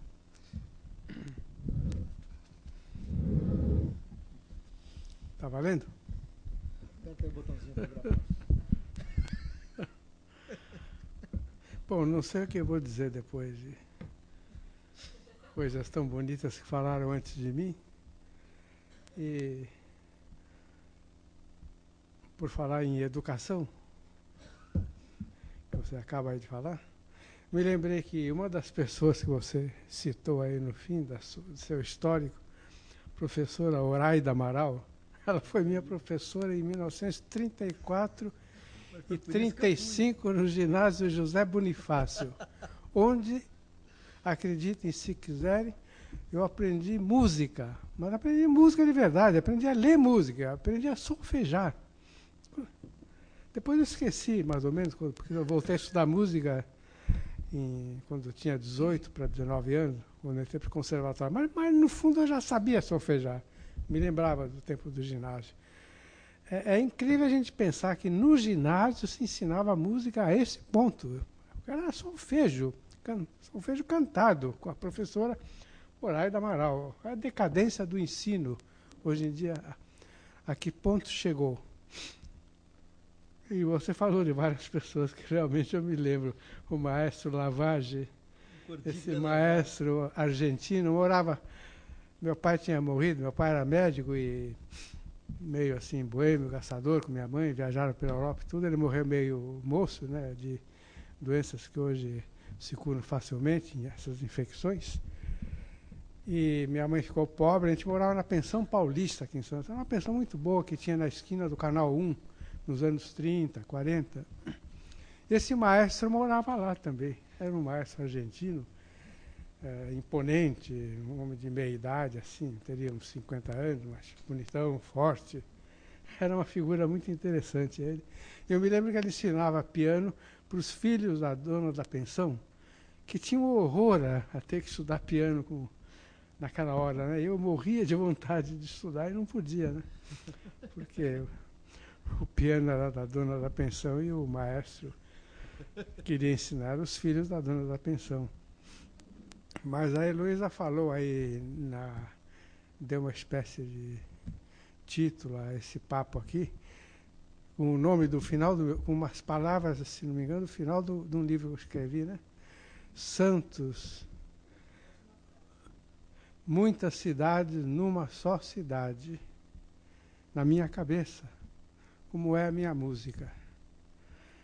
De fato, isso pode ser está dentro do espírito do que está sendo conversado aqui, que é a cidade de Santos. Me parece que é o tema. O tema dessa noite é a cidade de Santos, visivelmente. Então, aliás, eu usei aí uma modificação de um famoso verso do poeta inglês Robert Browning, que escreveu aquele maravilhoso Sordello. Ele dizia assim: conter numa estrela toda uma constelação. Então, mais, mais ou menos eu quis dizer isso com relação à cidade. Né? Santos, muitas cidades numa só cidade, que é realmente uma característica de Santos por ser, como são outras também cidades nessa linha, é uma cidade portuária, uma cidade que recebe navios. E esses navios que chegam à cidade, chegavam, hoje em dia não existe mais isso, infelizmente, eram outras cidades que chegavam a nós. Era interessante isso. Chegavam navios franceses, alemães, vinha a Santos o famoso Cap Arcona, um navio que tinha três chaminés, gigantesco. Ele foi afundado na guerra no, no, no Mar Báltico, com as tropas alemãs.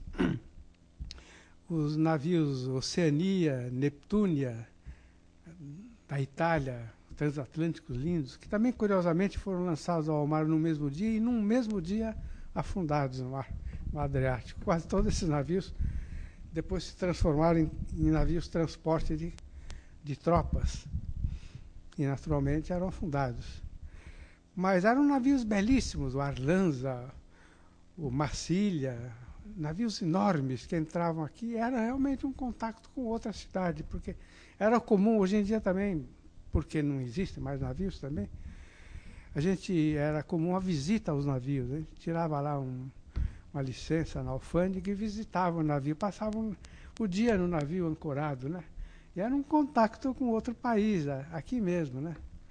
Outra coisa legal era, para mim, assim, eu via na última página do, do, do, jornal aqui de Santos, a Tribuna, tinha o nome das agências de navegação, né?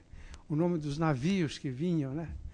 Depois eu acompanhava aquilo, depois ia no mar ver, na praia, a gente via os navios entrando. Santos é uma cidade interessante porque a gente, eh, por exemplo, no Rio de Janeiro, a gente não tem essa proximidade com os navios que temos aqui em Santos o navio passa longe na, na praia de Copacabana, depois vai direto para o porto ali. Aqui o navio sai ali na ponta da praia, como se saísse de uma rua, né? Uhum, é. Uma vez eu vi um, aquele navio, o Queen Elizabeth, esse mais moderno, saindo lá, ele era da altura dos prédios, né? Gigantesco. Saindo dali, parece que está saindo de uma rua, né? Está muito próximo da gente. Quando eles não encalham na praia, né? quando não encalhe. Teve um navio que afundou, o Denderá esteve afundado. O navio das crianças, que eu fui o, brincar lá. O Denderá esteve afundado perto da ilha das Palmas muitos anos, né? Ele afundou ali, ficou, mas como ali é meio raso, ele não, a proa dele, a ponta da proa ficou sempre em pé ali, onde a gente ia de barco até lá, brincar até. Então há um contato assim muito grande assim de cidade portuária, especialmente Santos a maneira como os navios entram aqui, que ficam muito próximo da gente, e, e também, vamos dizer, a, a curtição da literatura eh, referente à, à vida portuária, à vida de, de, de cidade à beira-mar. Eh, por exemplo, nos meus 15, 16 anos, eu me, me dediquei muito a ler o Somerset Maugham, e o Joseph Conrad, dois escritores da língua inglesa. Conrad era polonês, mas escreveu a vida toda na língua inglesa. E o Somerset Maugham, né? escritores maravilhosos, cada um na sua linha. O Somerset Maugham, que era também médico, ele foi médico em todas as, as colônias do Império Britânico, que era imenso. Então, os livros dele eram todos sobre os mares do sul, essas ilhas da Oceania, onde ele viveu e ele se tornou famosíssimo como novelista, contista, escritor de teatro. Houve uma ocasião que em Londres tinham, haviam quatro peças dele sendo encenadas ao mesmo tempo. Fora o que fizeram de filmes da história dele. Até hoje continuam fazendo. Recentemente vimos um aí, qual foi? Adorável Júlia, uma história do Somerset Maugham. Então, a, houve um momento em que uma editora da época, a editora Globo, que era a editora famosa da época, passou a traduzir os ingleses, que não eram, a, até aquela altura, os franceses é que a gente lia no Brasil. A literatura francesa e russa, sobretudo, do Dostoiévski, do Maupassant. E, então veio, eh, os ingleses começaram a chegar, o, o Conrad, o Somerset Maugham, a Virginia Woolf, a, o, a, aquela contista da Nova Zelândia, como é o nome dela mesmo? A Mansfield, Catherine Mansfield, escritores Aldous Huxley, no famoso livro Contraponto. Então, eu fui criado por esse clima, assim,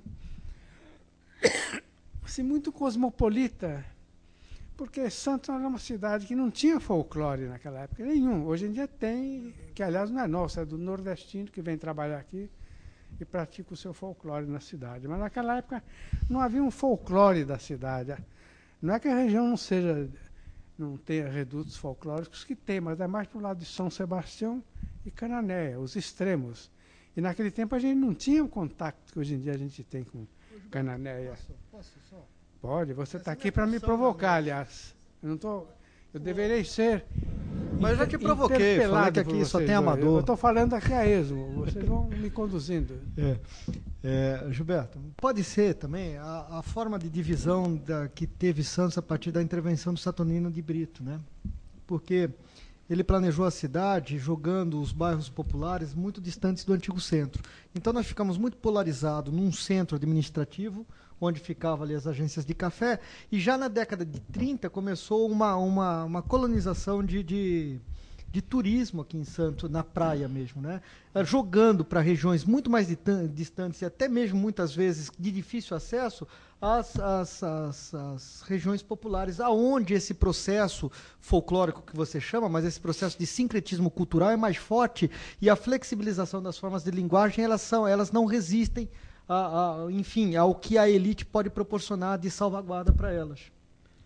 Ah, sim, sem dúvida, mas, no, mas reforço o que eu digo. No Rio de Janeiro, desculpa só isso, no Rio de Janeiro isso daqui é fremente, ou seja, você tem ali o centro cultural e, e nas tuas costas você tem a região popular que está digerindo, que está, enfim, aquilo que o Vátimo chama de abaixamento.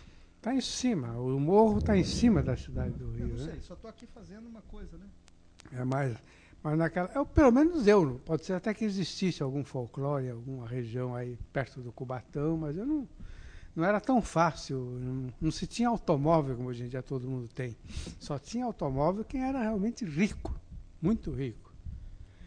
Então, vamos dizer, não era muito fácil o acesso aos lugares.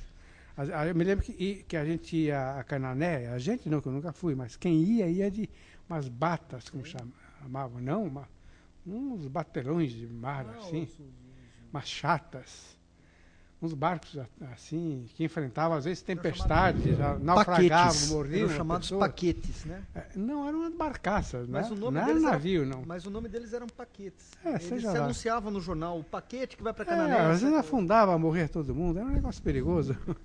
Eu nunca quis, na, quis me meter nessa aventura Depois aí. eles não. mandaram para o Amazonas. É. Não, mas você está falando, é, já uma, eram umas, uns negócios até sem cobertura, era um negócio horroroso, perigosíssimo, não sei como as pessoas iam lá. Porque deveria existir também uma estrada, mas devia ser de terra, penosa, complicada, então muitos iam nesses o Regis conta, barcaças. O Regis conta que ele participava da semana lá da, da semana de Iguape, como era o nome? A semana de Nossa Senhora lá da é, como é, o Flávio? Do Bom Jesus de Iguape, né? Ali tem uma novena grande e ele ia de trem. Ia ele, o Tony, eles pegavam o trem aqui em Santos, eu acho, e eles iam de trem por aí para Iguape tocar nessa semana. Isso Pois é. Isso em 1950, 1960. Ah, é o Regis Duprá, que é o meu, meu professor, né? É, é um, o mais o principal musicólogo, ainda está vivo, tem a idade é contemporânea do, do Gilberto, não é? Enfim, que escreveu o manifesto. É irmão do Rogério Duprá, que todos vocês devem localizar melhor. Santos tinha também uma característica assim interessante que perdeu naturalmente, porque era uma cidade cujo transporte urbano era feito pela City Santos Improvements Company, qualquer coisa assim. Era CSIC, Companhia City, como chamava, de um famoso Mr. Brown. E que tinha um serviço de, de bondes assim extraordinariamente perfeito e magnífico. Inglês, puramente inglês. Ônibus magníficos e bondes magníficos. Você acertava o relógio por um bonde que passava. Era uma coisa assim. Tinha bondes especiais, bondes que concatenavam com, com aqueles trens principais que vinham de São Paulo, porque a viagem era toda de trem. Essa emoção que tem o, o Claude Lévi-Strauss nesse livro aí dele, Os Tristes Trópicos, ele descreve o começo do livro, a chegada dele ao Brasil por Santos. Ele ficou deslumbrado. E eu entendo o deslumbramento, que ele chegou por aqui em 1934, por aí. Meu irmão, que estava começando a estudar na USP, onde ele se tornou até professor emérito depois, no fim da carreira, ele, ele se lembra muito bem do Claude Lévi-Strauss. Strauss, eu prefiro falar em alemão mesmo. E é, o que ele conta, o, o, o, encantamento dele, eu entendo bem, porque realmente era uma coisa encantadora, porque era tudo uma limpeza absoluta. Esse mar era esse mar imundo que está aí, que a gente não pode tomar mais banho de mar, era extraordinariamente limpo. Assim, do, do lado assim, que é o atual uh, Vicente Carvalho, que chamava Itapema, era tudo limpo, não tinha favelas, não tinha nada, nenhuma sujeira no mar. De Santos até, até o Cubatão, você atravessava um mangue, era, um, era tudo absolutamente mangue, era uma reserva assim, natural extraordinária. Eu imagino a surpresa dele atravessar tudo isso aí. Depois pega um trem tipicamente inglês, que sobe, vai até São Paulo, uma viagem lindíssima, atravessando uma floresta. Floresta essa que nós atravessamos até hoje para ir a São Paulo. A gente não se dá conta que a gente atravessa uma floresta, a Mata Atlântica. Aliás, uma das poucas coisas que existem no Brasil em termos de mata, né? que é a floresta amazônica, é a floresta. e essa mata aí que nos separa de São Paulo. Mas ele pegou tudo isso aí, e aí aquele serviço de trem absolutamente inglês. Me lembro a primeira vez que eu fui a Londres, eu fui de navio de Antuérpia até, até aquela cidadezinha ali que a gente desembarca na Inglaterra, como chama? Dover, né? De Dover a Londres, eu fiquei surpreso, as estações de trem eram iguaizinhas as, entre é São, São Paulo. São Paulo. Eram iguaizinhas. É São Paulo Highway. Era, a gente tinha uma vida inglesa aqui em Santos, uma vida assim. Eu sentava de tarde no muro lá da, da pensão paulista, à tardinha, para ver os, os automóveis lindos dos comissários de café, dinamarqueses, holandeses, belgas, alemães, ingleses, que vinham trabalhar aqui em Santos, né, na, no alto comércio de café, como importadores e exportadores. No fim da tarde eles vinham seus carros lindos, iam para São Vicente. Esse, essa, esse, lixo que hoje em dia é São Vicente, como Santos também é outro lixo, era uma Mas cidade europeia. São Vicente era uma coisa extraordinariamente bonita. Só moravam lá dinamarqueses, holandeses, belgas, que cuidavam da sua rua. Eram ruas até de terra, não tinha calçamento. Mas eles plantavam, cada morador plantava a sua árvore, cuidava do chão. Tá? Moravam lá, a, a, a nata assim, de, da Bélgica, Suécia, né, exportadores de café, né? Me lembro de ir lá visitar o cônsul da o cônsul de onde? Da Holanda. Lá eu ouvi lá o Messias de Handel. Eu tinha um vizinho que era professor de inglês, ele era javanês, mas um súdito na época da Holanda, né?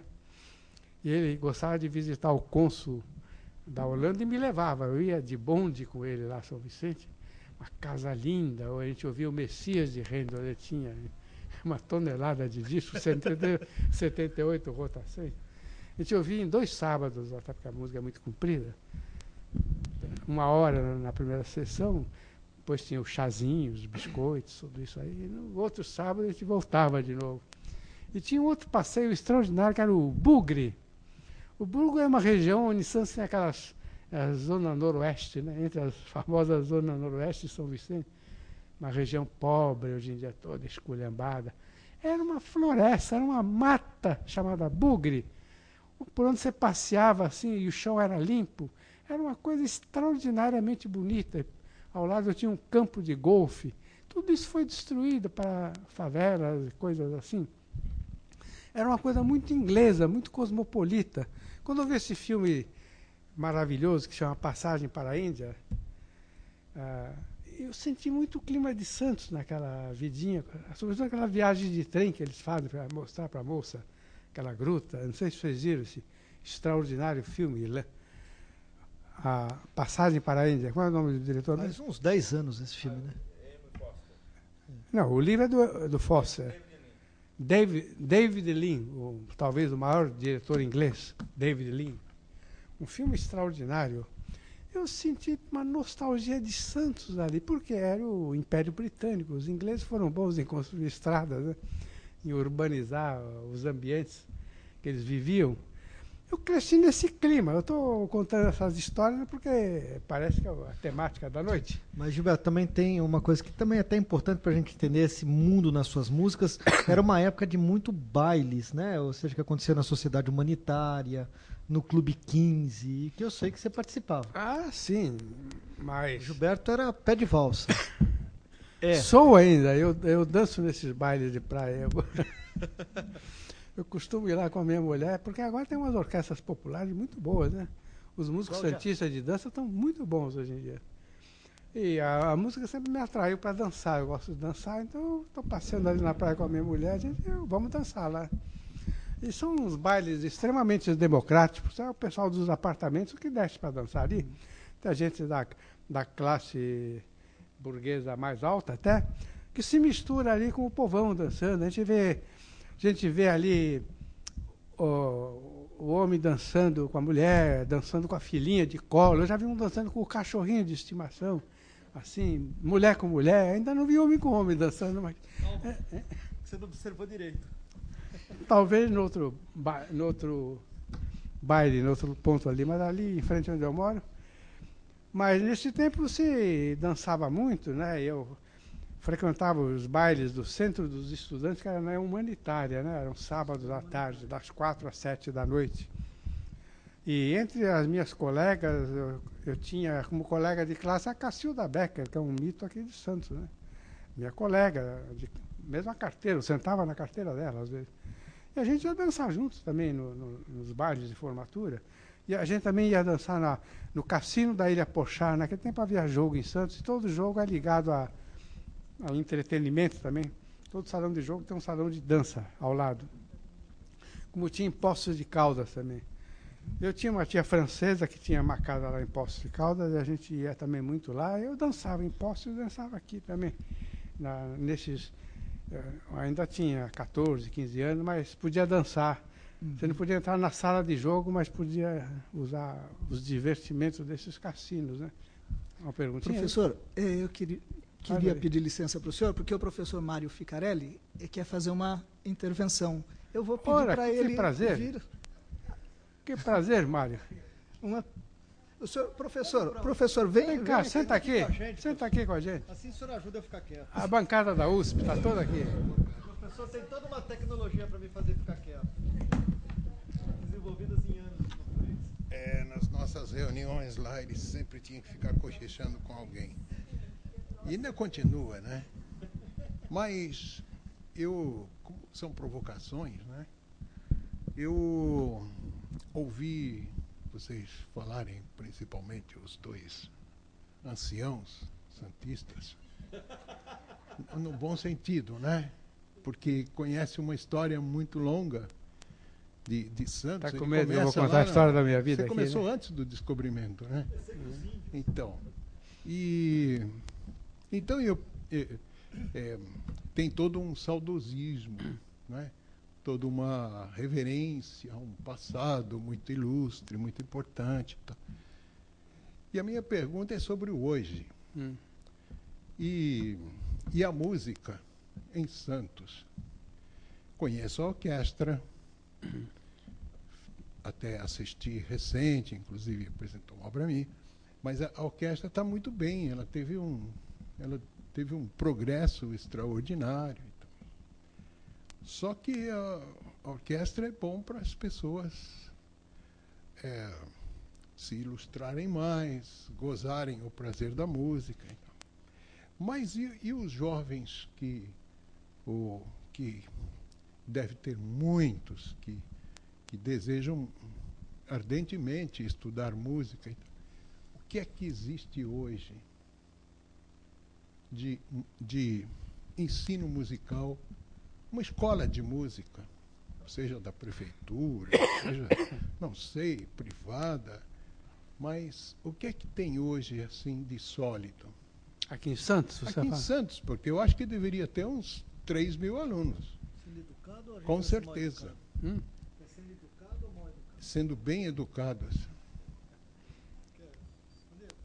Você pergunta, em Santos ou no em Brasil? Em Santos, em Santos. Na cidade de Santos. Em Santos, a cidade, Santos Vicente, a cidade de Santos vem passando por uma fase muito ruim do ponto de vista cultural, né? Por causa de maus governos, assim, do ponto de vista cultural, né? Uma desatenção muito grande. Quando eu terminei há dois, três anos atrás o festival, foi em protesto, porque eu tinha certeza que eles iam acabar com essa orquestra que você fala aí. Porque eles tiraram a é, orquestra assim, há uma semana antes do festival. Então falei, bom, você, e, e, com isso prejudicando o, o tira, dois, uh, não só tiraram iriam tirar a orquestra do festival, como o quarteto de cordas que é da orquestra. Iam me tirar dois concertos, sendo que um dos concertos iria apresentar obras de um concurso nacional de composição que eles puseram meu nome, inclusive. Não tem nada a ver com esse concurso, é uma Sim. coisa em minha homenagem. Sim. Nem participo de banca, nada. É em minha homenagem. Então, então fizeram isso, tinha vencedores, estavam anunciados os vencedores que iam dar os prêmios, cancelaram assim, em cima da hora, tranquilamente. Então fui lá e disse, tudo bem, eles cancelaram esse concerto, eu cancelaram o festival, passaram bem. E o resto vocês sabem o que aconteceu. E a cidade vive esse problema há algum tempo, um problema assim de um descaso com a cultura fora do comum. É. Inacreditável até eu diria, inacreditável. É, eu acho que. Não tem uma faculdade de música. Teve, eu fiz, eu fui o professor Sim, dela. Eu sei. É, foi fechada por um grupo aqui, é, universitário santista. Hein? O Teatro Municipal. Bom, o Teatro Municipal de Santos é aquele ali no canal, na Vila Matias. É um prédio em total abandono, descuidado, né? os espetáculos ali, você tem que cuidar. Se você organizar algo ali, você tem que. Você mesmo tem que olhar se tem papel higiênico no camarim, coisas assim. Como? Não. não. Ensina-se precariamente, precariamente, assim, o violão, coisas assim. oficinas que é a praga da, da, É um lazerzinho. É um lazerzinho, né? Se ensina violão para é. 350 pessoas ao mesmo Aquelas tempo. orquestras que tocam duas posições, assim, tocam uma, uma peça com muita gente. É, também posso aqui dar meu testemunho, talvez não é. Nós tivemos aqui uma época mais dinâmica do ensino da música, que foi na época do Conservatório de Cubatão. Dali saíram os melhores Sim. metais Sim. do Brasil. Podemos fazer uma relação enorme dos, dos, dos, dos, músicos, é, o Reginaldo, não é? que depois veio a falecer na própria Anchieta. Enfim, era uma escola de metais é, é, é fantástica. Essa, é, como nós falamos também aqui para o Edmur Mesquita, que na época secretário adjunto, esse, esse processo do, do Conservatório de Cubatão, ele foi definhando, foi definhando, foi definhando até hoje em dia. Eu acho que ele está aí num, num lastimável estado. Ou seja, que foi, ele teve, ele, ele, ele nutriu todas as orquestras brasileiras com músicos de excelente nível na década de 70, começo da década de 80. Pois ele veio numa decadência. Não foi esse, essa, esse projeto, que também depois teve desdobramentos em Tatuí, não foi levado adiante. Santos, hoje em dia, é, é, é, ela sobrevive desse conservadorismo é, educacional, baseado nesses conservatórios que já misturam qualquer coisa, ou seja, uma música comercial de qualquer jeito, não é? O projeto da escola municipal nunca saiu, nunca saiu do papel. E aqui eh, eu quero dizer que esse projeto estava vinculado com a criação da orquestra. A orquestra é semiprofissional, apesar do professor aqui estar apontando a qualidade dela, mas é semiprofissional porque, a, porque ela repete aquele sistema das orquestras jovens que só serviu para dar emprego para maestro na década de 80, ou seja, faz ensaio de terça e quinta, segunda e quarta, todas articuladas para que os músicos possam. O senhor conhece bem isso? Para que os músicos possam tocar em oito orquestras. Né? Eu, por exemplo, cheguei a tocar em cinco, era uma beleza. Né? Eu saía do ensaio aqui, ia fazer outro ensaio em Sorocaba, essas coisas todas. Né? Então, essa orquestra, assim, o projeto da Escola de Música não saiu do papel, é, duvido que saia, e agora também vejo, com muitas preocupações, as continuidades da, da, da institucionalização da pesquisa da música dentro da universidade. Né? Então, isso precisa ser pensado realmente, porque a gente está cada dia mais nos tornando duna de areia. E se ventar forte, leva embora. A professora está informando que amanhã tem uma mesa sobre isso às quatro e meia. É... Só, só um pouquinho, só para fazer uma coisa. Nós temos um número de doutores em música em Santos que poucas cidades no Brasil com número de habitantes, ou seja, doutores per capita em música, é, é, é, é inigualável. Nós temos aqui, eu acho que cinco ou seis doutores em música na cidade, dentro da cidade. Bom, professor, eu vou fazer uma última colocação para o professor Gilberto Mendes, porque a gente está é, estourando no horário, tá bom? Mas antes eu queria falar também sobre isso, que é, eu acho que cabe também ao, ao Musimid essa função né, de, de trazer para de, de, conversar, de trazer para conversar as fontes de poder aí, quem manda na, na, nessa, nessa área, né? E, e por, por, exemplo, os produtores da, da, das rádios daqui de Santos, vamos chamar esse pessoal, vamos conversar, coloca eles aqui na mesa. É, não dá para dar um espaço aí para boa música, né? Então, conversar com esse pessoal, ouvi-los, né? perceber qual é, qual é o, o problema deles, qual é a cabeça deles. Acho que cabe também ao, ao núcleo essa função. Conversa com o pessoal da mídia, né? vê se não consegue um espaço, conversa com os políticos, conversa com, com a, a, a fonte do poder, né? aqueles que decidem sobre cultura na cidade. Né? Essa aproximação tem que ter, é fundamental. E o núcleo, como eu falei, né, ligado à universidade, é, é importantíssimo que seja ligado à universidade, que tenha o reconhecimento da, da sociedade, né? quando é bem feito. E, então, eu queria fazer uma última colocação é, para o professor eh, e maestro Gilberto Mendes, ainda é, tomando carona no que o professor Ficarelli falou, ele contextualizou, trouxe para hoje a discussão. Professor e maestro, eu queria colocar para o senhor, e com, com a sua resposta a gente deve encerrar, tá bom? É, o senhor que tem toda uma trajetória é, como é, promotor da cultura, tem, criou e manteve e mantém o, o Festival Música Nova e tantas outras realizações. Né? Do alto dessa imensa experiência, professor, é, que sugestões que o senhor poderia dar para nós no sentido de é, promover a cultura em Santos? Que mais, além do que o senhor já, já, já fez, e, e usando essa experiência, né, eu queria usar a sua experiência. O que, que o senhor pode falar nesse sentido? O que, que devemos fazer né, para promover ainda mais a cultura em Santos. Então, é, era isso que eu queria colocar para o senhor, e com a sua resposta a gente encerra hoje, tá bom?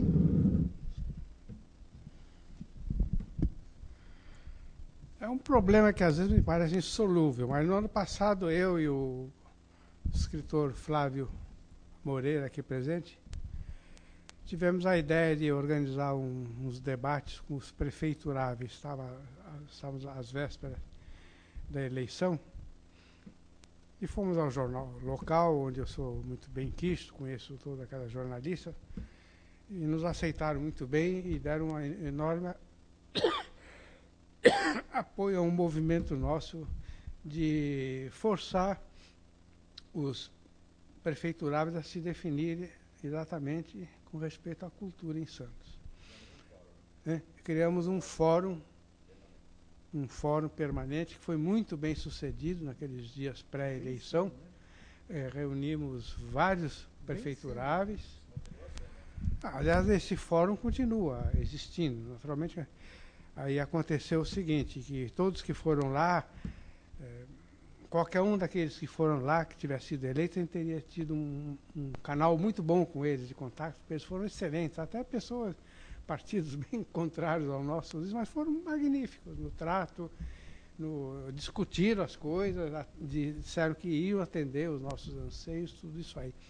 Mas saiu saiu eleito exatamente aquele que não foi falar com a gente. Então, Quem foi eleito foi o único que não foi. Então foi o negócio todo por água abaixo. Não só não foi, como até agora não deu a menor satisfação para nós, não tomou conhecimento de nós. O secretário da Cultura deveria estar aqui não veio. Não veio. Então a situação em Santos é a mais calamitosa. Nós estamos, isso que você falou, nós estamos tentando fazer. Compreende?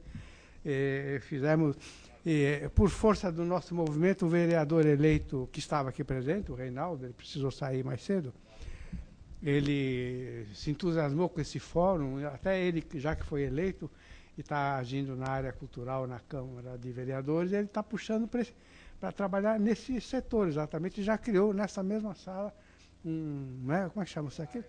Uma área assim, um seminário, vieram secretários de cultura de Londrina, de outras cidades com experiências magníficas.